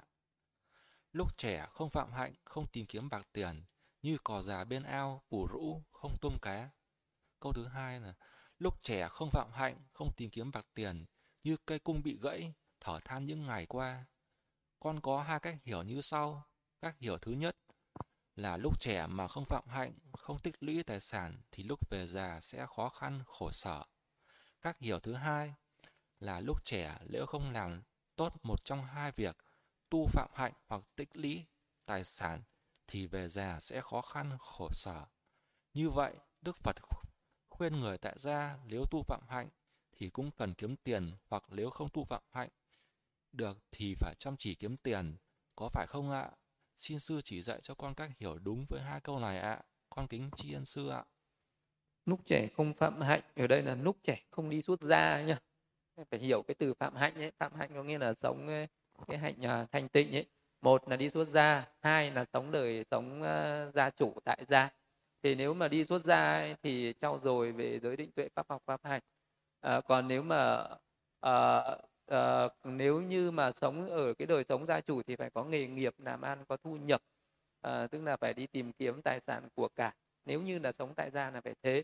Chứ nếu như mình sống đời gia chủ mà mình không có nghề nghiệp không có cái sự làm ăn để kiếm sống thì uh, cái mình sẽ thất bại trên cái cái cái đường đời đó.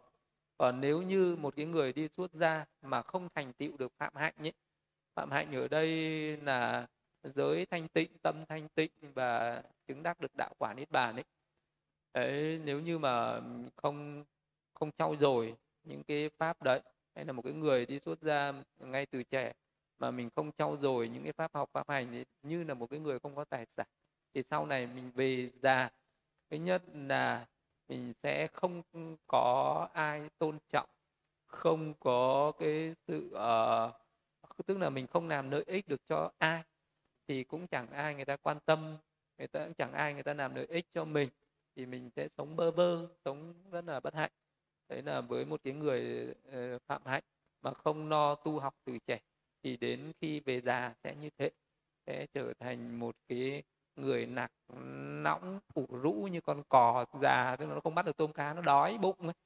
Đấy, thì đến lúc mà cái người tu tập ấy mà không có pháp học không có pháp hành không có uh, Ờ, đạo hạnh không có trí tuệ chỉ đến lúc về già là cũng nạc lõng cô đơn như vậy. Bơ vơ như vậy không ai ờ, thèm quan tâm ốm đau bệnh tật không ai chăm sóc. Đấy là cái người không có đạo hạnh. Ờ, và không tìm kiếm bạc tiền thì đấy là cái người gia chủ tại gia. Người gia chủ tại gia mà lúc còn trẻ mình không có nghề nghiệp không có uh, tài sản thì đến lúc về già mình ốm đau bệnh tật không có thuốc thang để chữa à, và lúc ấy mình không có tài sản chẳng có ai người ta thèm thân cận không có ai chơi với mình nữa. Thì lúc đấy mình sẽ sống buồn phiền và khổ sở bất hạnh khổ đau.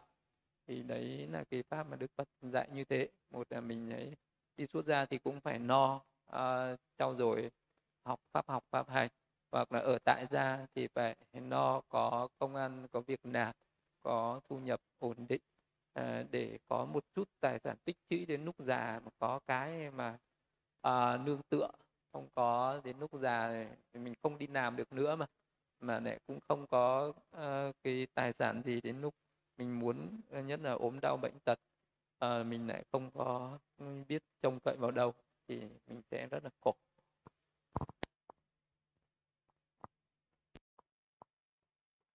Dạ, con thưa sư, con xin đặt câu hỏi của hành giả. Hoàng A Lợi. Con kính thưa sư, con tu tập thiền cũng được một thời gian nhưng chỉ dừng ở giai đoạn nhìn thấy ánh sáng có các màu sắc, có hỷ lạc trên thân. Con cảm thấy không còn cảm nhận được hơi thở ở điểm xúc chạm, khu vực cửa mũi. Con nên tu tập thế nào để tiến xa hơn ạ? con xin chiên công đức của sư ạ. Nam mô Bổn sư Thích Ca Mâu Ni Phật. cái lúc đấy thì cái ờ, cái điểm xúc chạm nó không rõ nữa và cũng không cần đi tìm kiếm nó nữa và lúc đấy mình ờ, nếu như mình đã thấy cái nimitta nó xuất hiện thì cái việc quan sát hơi thở nó trở nên rất dễ dàng. Bởi vì lúc đấy chánh niệm và cái sự tỉnh giác của mình nó đã rất là mạnh rồi nó đã rất là thuần rồi. Thì uh, cái cái việc đi tìm kiếm điểm xúc chạm không còn quan trọng nữa. Mình chỉ cần nhắm mắt vào mình uh, hướng tâm đến hơi thở là mình sẽ nhận biết được hơi thở. Và mình sẽ nhận biết được hơi thở ở, ở trước cửa mũi này nó rất là nhẹ nhàng vi tế rồi vẫn cứ phải quan sát hơi thở cho đến khi nào cái cái ánh sáng đấy nó có sẽ duy trì được rất là lâu, như trong một tiếng, hai tiếng, ba tiếng, nó hòa nhập cùng với hơi thở à, và nó trở nên tỏa sáng rực rỡ, mạnh mẽ. Rồi thì sau này mình thực hành à, thuần thục như vậy rồi mình có thể để tâm sang cái tự tướng đó. Đến khi nào mà nó rất là vững chắc, rất là thâm sâu rồi mình mới được để tâm sang tự tướng nữa. Thì lúc đấy mình không cần quan tâm đến điểm xúc chạm nữa, mình chỉ cần quan sát nó ở ngay trước cửa mũi trước mặt mình là được rồi thì lúc đấy nó sẽ vào được cái mức định sâu hơn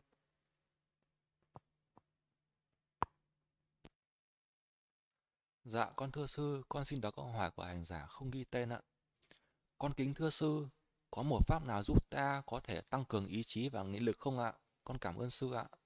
pháp gì Pháp tăng cường ý chí và nghị lực ạ. pháp tăng cường ý chí và nghị lực pháp mà có thể tăng cường ý chí và nghị lực đó là pháp niệm về sự chết. Thì có cái pháp niệm về sự chết là nó tăng cường ý chí nhất đó là ý chí về uh, sự nhàm chán ý chí ni tham ý chí để đoạn diệt những cái tham ái ý chí uh, đoạn diệt những cái chấp thủ đoạn diệt những cái vô minh ý chí muốn mong cầu chứng đắc niết bàn. Ví dụ như là thái tử tất đạt đa đi dạo chơi thấy già bệnh chết đấy nhưng khi thấy người già thì cái ý chí xuất ra nó chưa nó chưa mạnh. Thấy người bệnh nó cũng chưa mạnh nhưng khi thấy người chết thì rất là mạnh. Ờ, uh, ý chí xa lìa thế tục nó sẽ khởi lên nó sẽ cảm thấy cuộc đời là vô thường giả tạm vậy thì cái pháp để tăng cường đó là cái pháp mình luôn luôn niệm về sự chết. Mạng sống này không chắc chắn còn cái chết này chắc chắn. Chắc chắn là sẽ chết chết chết chết chết. Cứ niệm vậy mà hình dung là cái thân mình giống như cái xác chết ấy à, đấy thì nó sẽ tăng cường cái ý chí nhàm chán ni tham và ý chí đi đến niết bàn chấm dứt khổ đau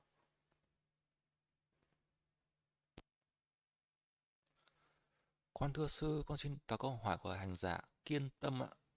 Con kính thưa sư, đạo là người là thế nào mà ông bà, cha mẹ và nhiều người đem đạo làm người so với so sánh với đạo Phật ạ. Con xin cảm ơn sư ạ.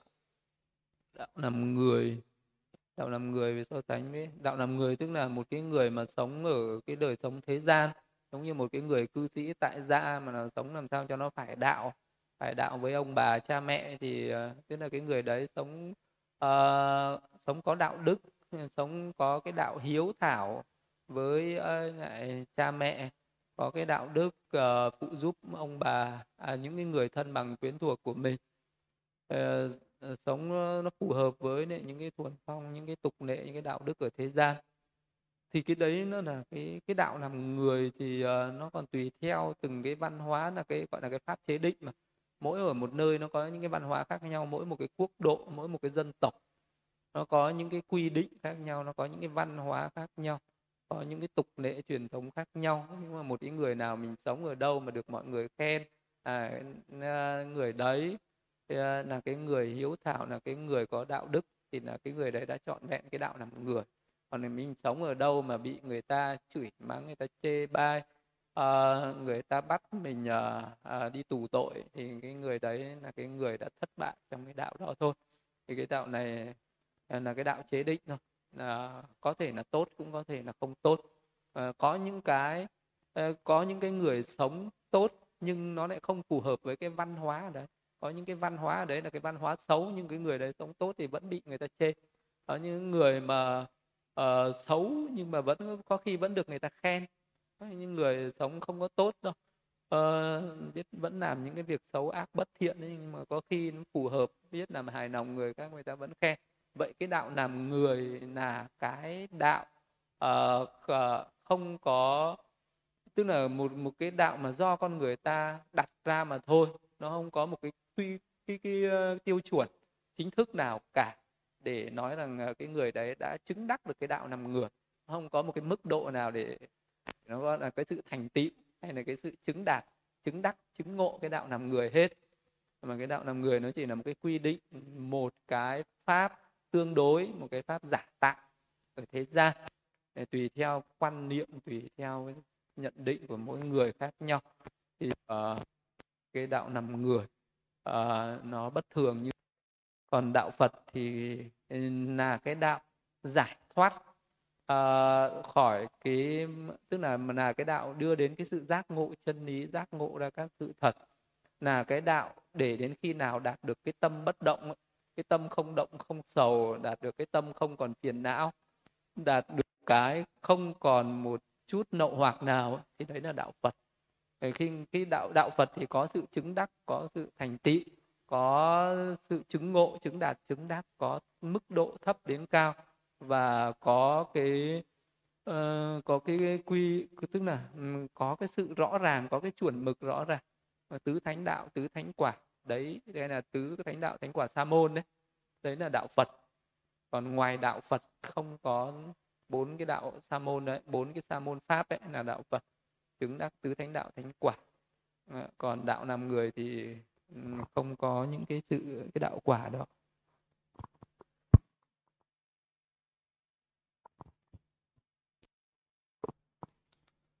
Con thưa sư, con xin đọc câu hỏi của hành giả tìm về chân như ạ. Con kính bạch sư ạ, con thưa sư ạ, xin sư từ bi cho con biết về một người cư sĩ có nên tìm hiểu để biết về giới luật của một vị tỳ khưu không ạ? Con cảm ơn sư ạ. Có nên tìm hiểu, có nên biết uh, giới luật tỳ kheo không có ngăn cấm bất cứ một ai tìm hiểu hết. Ai cũng có thể tìm hiểu được hết thì mình có thể thỉnh những cái một cái bộ uh, luật tạng ấy về mà nghiên cứu thì sẽ hiểu hết về giới luật tỳ kheo uh, điều đó không không không có cấm một ai nhé được phép nghiên cứu được phép học hỏi được phép uh, biết uh, và thọ trì uh, kể cả mình không phải là người xuất gia mà mình có thể áp dụng thọ trì những cái giới luật đấy như một người xuất gia vẫn được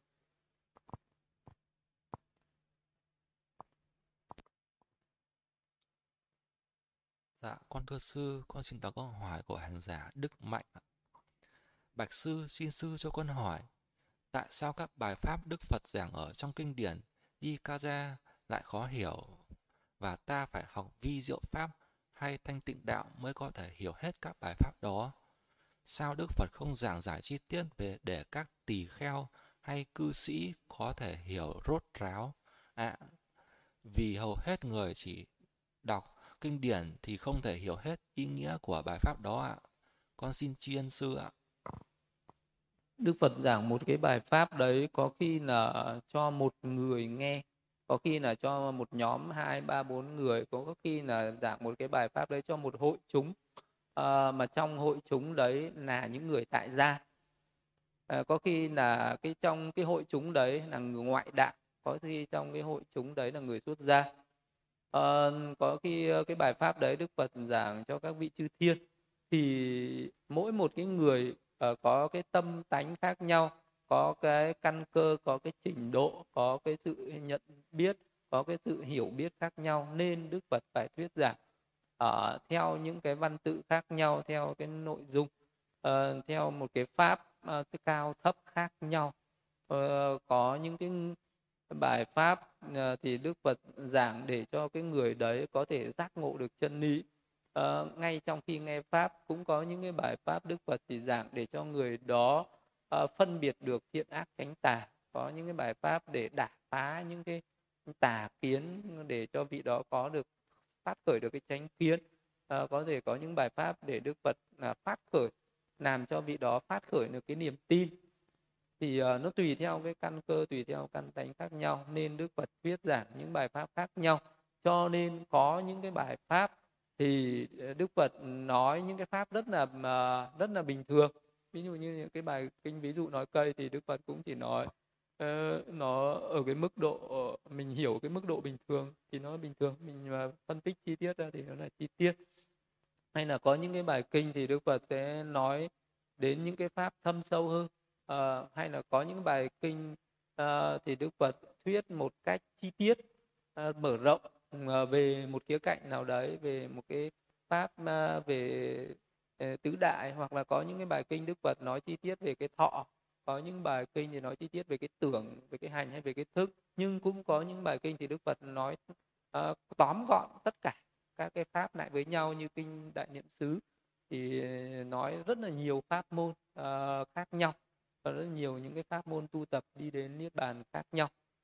Bởi vì uh, tùy theo từng người như vậy mà thuyết những cái bài pháp nó có sự khác nhau như vậy nhưng mà đa số là thời Đức Phật thì Đức Phật thuyết pháp thường xuyên thuyết pháp liên tục thuyết pháp hàng ngày.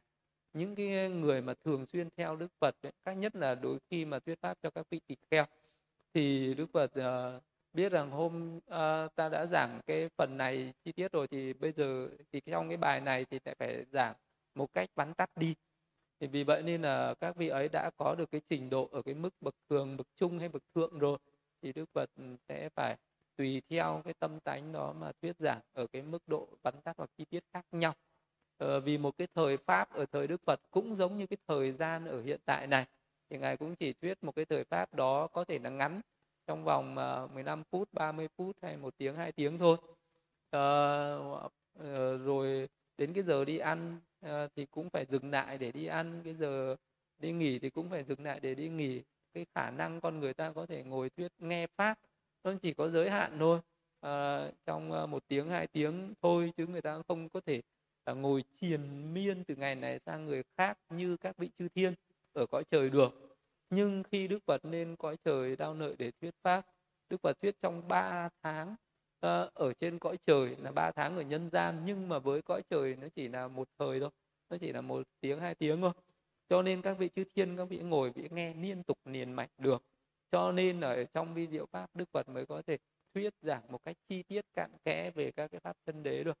À, vậy nên là ở trong uh, vi diệu pháp thì mới diễn tả uh, một cách uh, bài bản chi tiết về những cái pháp về tâm tâm sở ấy về uh, những cái pháp chân đế khác nhau. Còn ở trong những cái bài kinh thì uh, đức phật ít khi nói về những pháp chân đế mà hay nói về những cái pháp chế định uh, nhiều hơn. Mà khi nói về những pháp chân đế thì ngài chỉ nói một cách sơ vắn tắt thôi. Bởi vì khi mà phân tích những cái pháp chân đế đấy ra thì quá mất thời gian quá lâu không có đủ thời gian để mà phân tích chi tiết trong một cái thời kinh ngắn được. Thì lý do vì vậy nên là đức phật không thể nào mà à, thuyết pháp một, trong bài kinh nào cũng diễn tả chi tiết chi tiết được à, mà có những bài kinh phải vắn tắt có những bài kinh thì chi tiết. Còn trong những cái bộ luận về sau này như luận thanh tịnh đạo hay là các cái bộ luận khác thì các cái vị luận sư là những người đã học thuộc lòng những cái tam tạng kinh điển rồi thì các vị ấy cô đọng lại những cái uh, lời của Đức Phật các vị ấy xúc tích lại là trong cái nói về giới này là Đức Phật nói trong rất nhiều bài kinh rồi vị đấy mới sắp xếp lại tức là ờ, soạn thảo lại uh, tất cả những cái gì nói liên quan đến giới thì được gọi là giới thanh tịnh. Tất cả những gì liên quan đến các cái pháp hành thiền những 40 pháp thực hành thiền định thì Đức Phật phải nói ở trong rải rác trong nhiều bài kinh. Nhưng mà khi mà các cái vị uh, viết ra những cái bộ luận đấy thì các vị ấy có thời gian để sắp xếp lại thì các vị ấy có thể ngồi viết lại. Thì là những cái phần này liên quan đến 40 đề mục thiền định này 16 tầng thiền tuệ cũng vậy Đức Phật trong một thời pháp không thể diễn tả hết cả 16 tầng thiền tuệ được. Đức Phật đã diễn tả ở nhiều bài kinh giải rác khác nhau. Thì bây giờ trong luận thì các vị ngồi viết luận thì các vị có thể sắp xếp lại. Vì uh, ờ, khi mà uh, soạn ra một cái bộ luận thì cái vị luận sư đấy có thời gian uh, không giới hạn. Vị ấy có thể ngồi một ngày một tháng một năm nhiều năm để hoàn thành một cái bộ luận đó thì vị ấy muốn viết bao nhiêu cũng được. Cho nên là cái bộ luận là những cái luận để uh, xúc tích nặng hay, uh, những cái lời dạy của Đức Phật về một cái vấn đề nào đấy. Cho nên là khi người ta học ở trong những bộ luận đấy người ta nhanh chóng nắm bắt được cái cốt yếu cái nội dung quan trọng của các bài kinh khác nhau. Cho nên là nhiều người không có thời gian để học chi tiết tất cả các bài kinh thì học và muốn học một cách nhanh chóng, vắn tắt, gọn gàng, ngắn gọn thì vị đấy sẽ học ở trong các bộ luận đấy cũng được. Còn nếu như một người nào mà có thời gian thì vị ấy sẽ học tuần tự lần lượt tất cả những bài kinh của Đức Phật, thì vị ấy cũng sẽ có được cái hiểu tổng quát về những cái, một vấn đề nào vị đó muốn chuyên sâu. Hoặc là vị đó học trên cái bài luận đó thì vị đó sẽ học thẳng vào những cái vấn đề mà à, chuyên sâu. Thì đều được cả.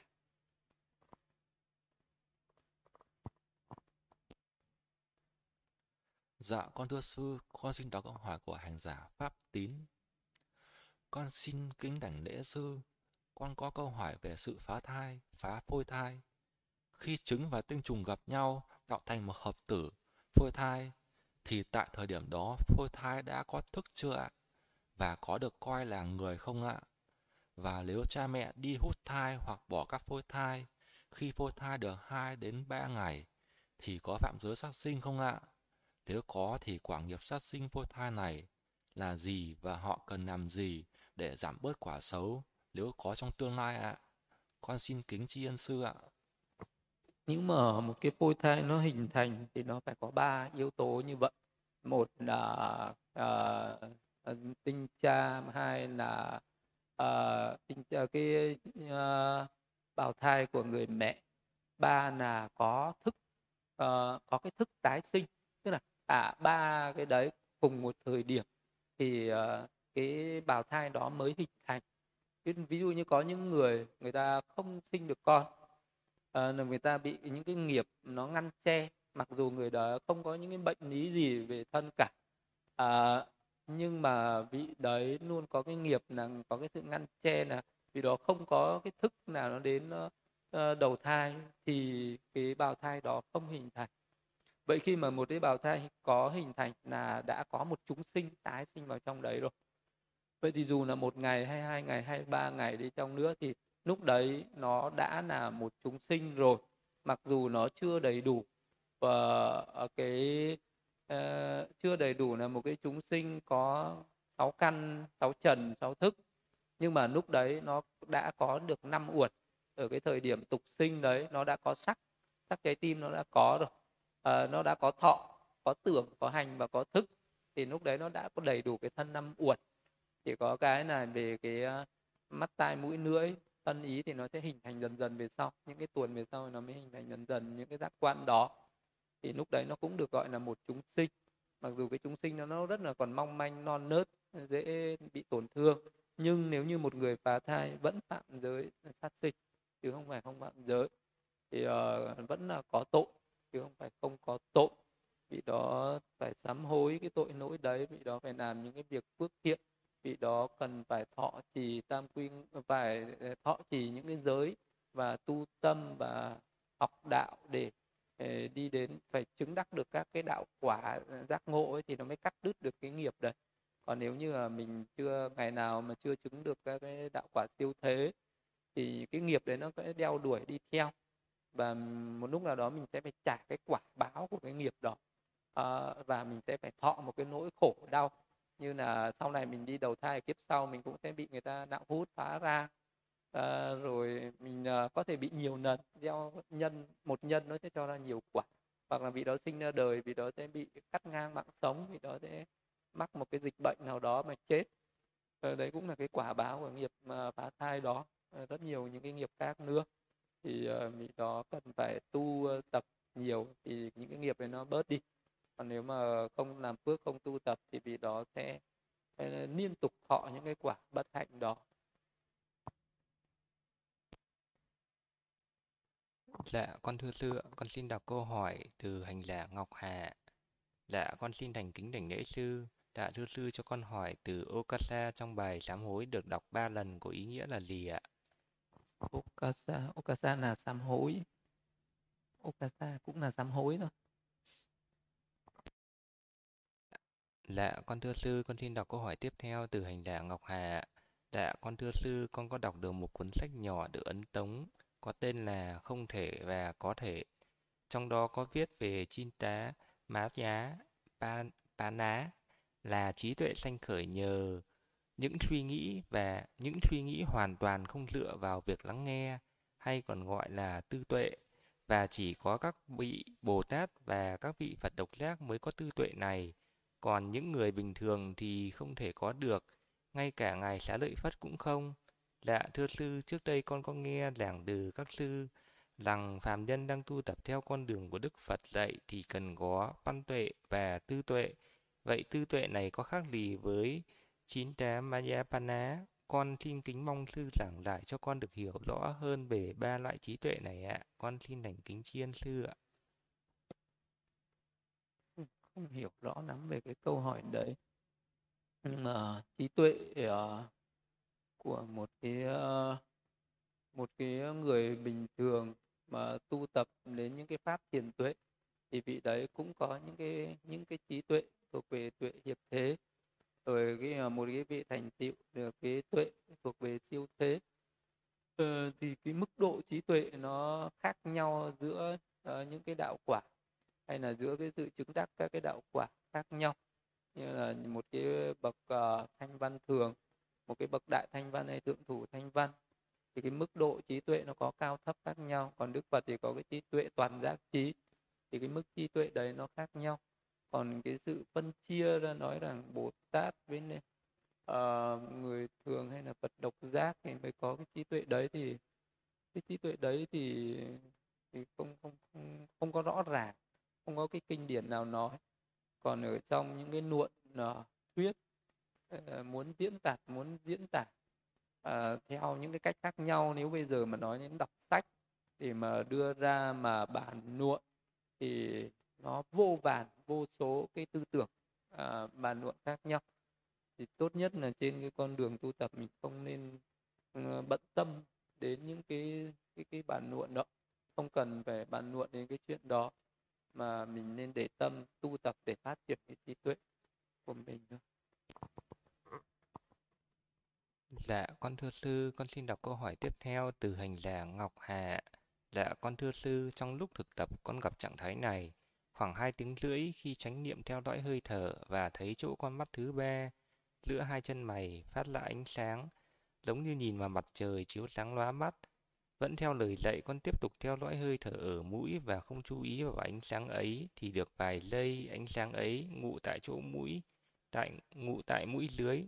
Hình thức giống như một đám bông gòn trắng tinh và sạch sẽ nhưng không còn lóa mắt, như nhìn vào mặt trời mà tỏa sáng ra ánh sáng dịu dàng hơn. Đồng thời con thấy toàn thân mình được phủ một luồng ánh sáng tinh khôi, trong sạch, thanh tịnh. Lúc này hơi thở vẫn hiện diện một cách chánh niệm nhất tâm an lạc hoan hỷ thanh tịnh. Xin hỏi thầy ánh sáng toàn thân có phải là ý môn không ạ? Có phải con đạt được sơ thiền, con phải làm gì tiếp theo? Kính xin thầy từ bi hoan hỷ chỉ dạy ạ. Khi mà mình ờ, chú tâm trên bất cứ một cái đối tượng gì thì cái tâm của mình nó chỉ cần ờ, à, nắng tâm nó trên một cái đối tượng đấy thì nó cũng đều phát ra cái ánh sáng như vậy. Ánh sáng đấy nó chỉ cần tĩnh tâm một chút thôi nó đều có. Chú vào hơi thở nó cũng có. Mình uh, chú vào bất cứ một cái màu sắc gì đấy đen vàng đỏ trắng chú vào đất chú vào nước chú vào lửa chú vào gió nó đều phát sinh ra cái ánh sáng đấy hết. Thì cái ánh sáng ấy nó là cái tâm của mình thôi mình hướng tâm đến đâu thì nó sẽ sáng ở đấy. Mình để tâm ở mắt thì nó sáng ở mắt để tâm ở mũi nó sáng ở mũi để tâm ở tai thì nó sáng ở tai để tâm ở đầu thì nó sáng ở đầu để tâm khắp toàn thân thì nó sáng khắp toàn thân. Nếu như mình để tâm ở khắp một cái ngôi nhà thì nó sáng khắp cả cái ngôi nhà.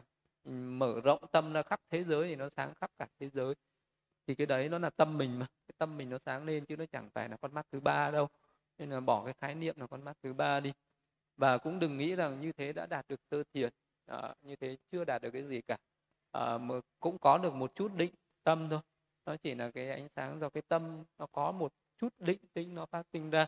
Nhưng nếu như mình cứ dẫn nó đi uh, điểm này điểm khác hay là chỗ này chỗ khác như vậy thì uh, nó chỉ thêm loạn tâm hay nó chẳng mang lại cái lợi ích gì.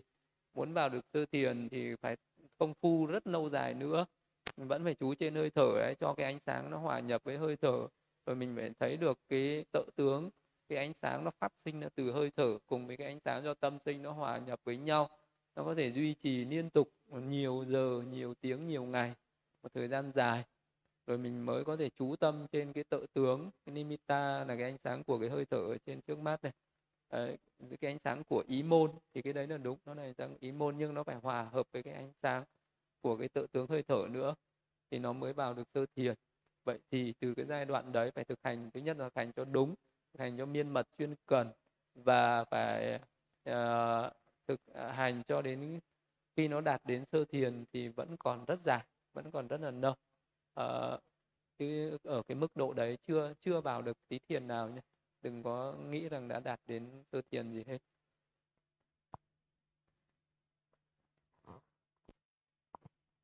Dạ, con thưa sư, con xin đọc câu hỏi tiếp theo từ hành giả Pháp Tín ạ.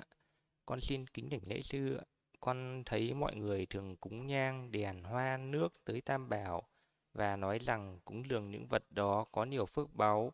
Ví dụ như cúng dường hoa sẽ được xinh đẹp, cúng dường đèn sẽ được mắt sáng hoặc có trí tuệ.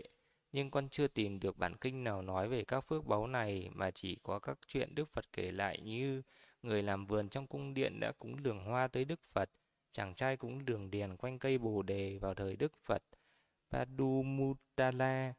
Vì vậy, xin sư chỉ dạy giúp con điều mọi người nói về các phước báu trên có đúng không ạ? Hay tất cả các vật phẩm khi được cúng dường tới Tam Bảo với tâm thành kính thì đều thì con đều nhận được phước báu của tâm cung kính ạ. Con xin kính tri ân sư ạ cái này nó những cái vật cúng dường ấy nó là cái duyên để cho mình hướng đến mình à, hướng đến cái quả báo như như là mình cúng dường hoa nhưng mà mình hướng đến vì mình nghĩ rằng hoa đẹp rồi mình cũng hướng đến mong rằng à, sau này con được cái phước đẹp như hoa thì đó là cái duyên để mình hướng đến. Nhưng nếu như mình cúng rằng hoa đấy mình ờ, khởi lên cái tâm là mong rằng sau này con có mắt sáng thì nó vẫn thành tựu được mắt sáng. Mình cúng rằng hoa mình khởi lên cái hướng là mong rằng sau này con khỏe như lực sĩ thì nó vẫn khỏe như lực sĩ. Mình cúng rằng hoa đấy mình mình khởi lên cái ước là mong rằng sau này con được sống lâu thì nó vẫn là cái duyên để sống lâu. Vậy thì nó là chẳng qua nó là cái hướng tâm của mình thôi.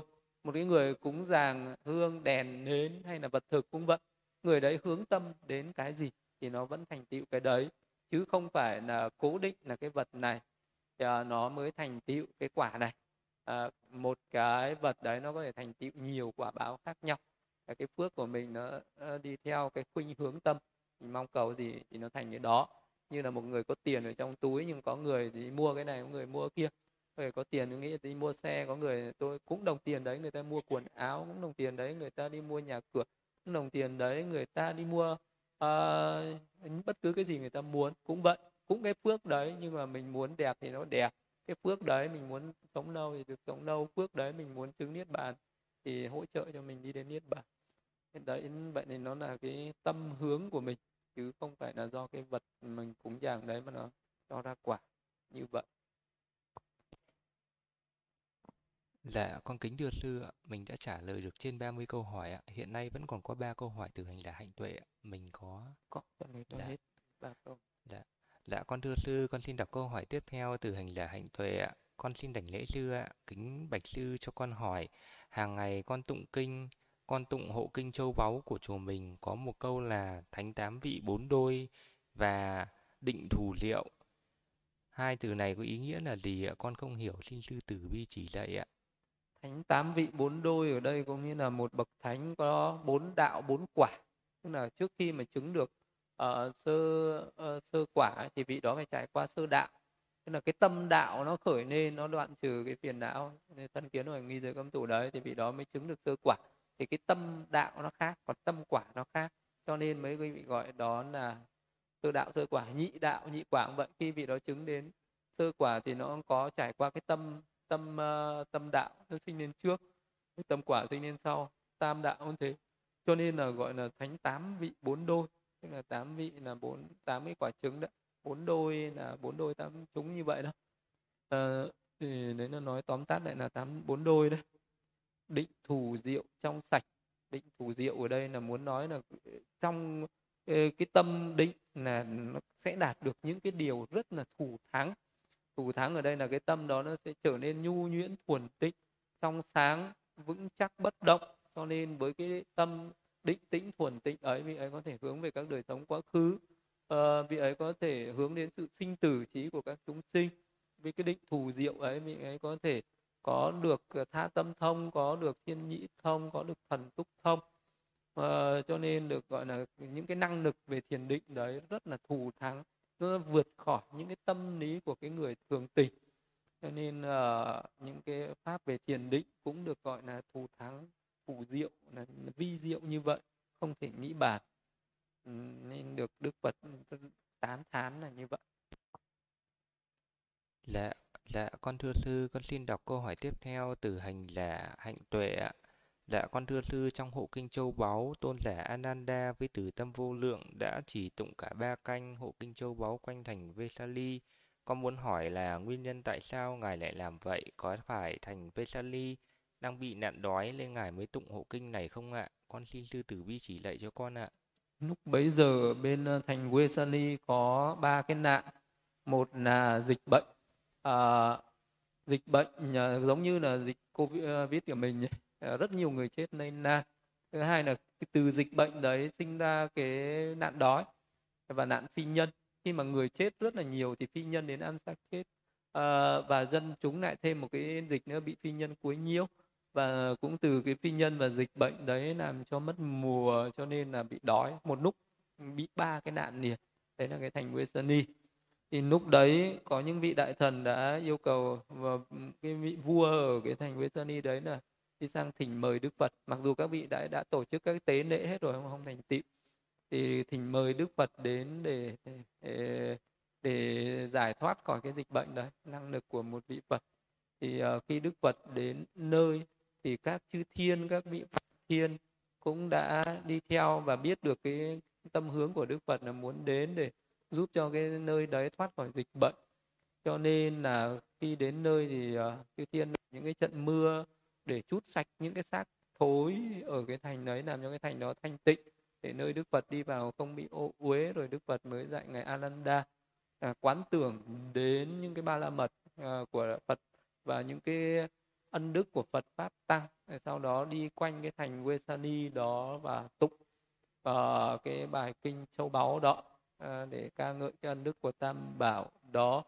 Thì khi uh, đi uh, đến đâu thì các cái hàng phi nhân còn ẩn trốn ở những cái nơi đấy và hay là đi đến đâu các vị chư thiên và các vị phạm thiên đều đi đến đấy làm cho các phi nhân người ta sợ hãi người ta tán loạn và người ta bỏ chạy hết. Thì uh, khiến cho cái nơi đấy thoát khỏi cái nạn phi nhân. Uh, và sau khi mà tụng những cái bài kinh châu báu đấy rồi đức phật thuyết giảng ý nghĩa của bài kinh châu báu đó một tuần ở đấy thì cái nơi đấy tiêu tan hết dịch bệnh thì cái bài kinh châu báu ấy nói lên những cái lời chân thật uh, về ân Phật pháp tăng với cái tâm mong muốn cho tất cả mọi loài ở đây được an vui hạnh phúc. Thì do cái uy lực của Đức Phật uy lực của pháp uy lực của tăng uy lực của cái bài kinh châu báu đó và cái thành Vesani đó đã thoát khỏi ba cái nạn đó dịch bệnh uh, nạn tinh nhân và nạn đói đều được tiêu trừ sau khi Đức Phật đến cái thành Vesani đó. Dạ, con thưa sư, con xin đọc câu hỏi tiếp theo từ hành là hạnh tuệ ạ. Dạ, con bạch sư, tại sao Đức Phật quy định y phục của người xuất gia lại là hở vai bên phải, mà không phải là bên trái hay hở vai hay là không hở vai ạ? Con xin tri ân sư ạ. Khi mở hở vai thì ờ, Đức Phật thì quy định là một vị tỳ kheo thì uh, khi mặc y thì Đức Phật chỉ diễn tả đến cái tấm y nó chỉ là một cái mảnh vải vuông bán tượng trưng cho ruộng phước điền. Uh, khi mà vị đó ở trong uh, chùa thì vị đó sẽ mặc y hở vai. Thì được nhưng mà khi vị đó đi vào trong nàng khi đi khất thực thì vị đó phải chùm kín vai chứ không được hở vai nhưng khi vị đó đảnh lễ phật hay là vị đó đảnh lễ những cái vị tỳ kheo nhỏ đảnh lễ những vị tỳ kheo lớn hơn thì khi đảnh lễ ấy vị đó phải để hở vai để hở một bên vai và đảnh lễ ờ, mới là cái tâm thành kính. Còn ờ, hở vai bên hữu hay bên phải thì cái này nó chẳng liên quan gì đến uh, một cái pháp nó không liên quan gì đến đến một cái pháp tu tập nào cả mà đấy chỉ là một cái sinh hoạt bình thường. À, là một cái người thế gian thì mặc à, quần áo của một người thế gian còn người tu đạo thì có cái y phục có cái pháp phục của người tu tập thôi chứ cái này nó không có cái ý nghĩa gì liên quan đến cái đạo uh, tu tập giải thoát hết. Ừ, không uh, nên là đức phật cũng không có giải thích ừ, à, về cái vấn đề đó. Mà đó chỉ là một cái một cái trang phục uh, của người tu tập là như thế thôi. Dạ, con thưa sư ạ, có một hành là có đặt câu hỏi ở trên uh, Zoom ạ, có hỏi về ngày thứ ngày thọ bắt con trai và vào buổi chiều tối uống sữa hay mật ong thì có phạm giới không ạ? À, buổi chiều tối uống sữa mật ong. à, nếu như mà thọ bác con trai mà giữ đúng giới nuột ra thì được uống mật ong nhưng không được uống sữa. Có thể là được uống uh, về nước ép trái cây, tức là trái cây ép ra thành nước mà phải nọc hết xác đi à, mình không phải nhai mà chỉ uống thôi là được uống trái cây uống nước mật ong nước đường à, bơ nọc dầu mè được uống năm cái đấy thì không phạm giới chứ uh, nếu mà uống sữa thì uh, cũng uh, không không không còn được thanh tịnh về cái giới ăn phi thời. À, sữa cũng giống như là một cái thức ăn vật cứng vật mềm rồi. À, nên là uống sữa thì không còn thanh tịnh lắm về cái giới đó. Nên là chỉ uống nước trái cây nước ép trái cây nước mật ong thì được. Dạ, con kính bạch sư ạ, đã hết toàn bộ tất cả các câu hỏi được gửi qua các kênh ạ.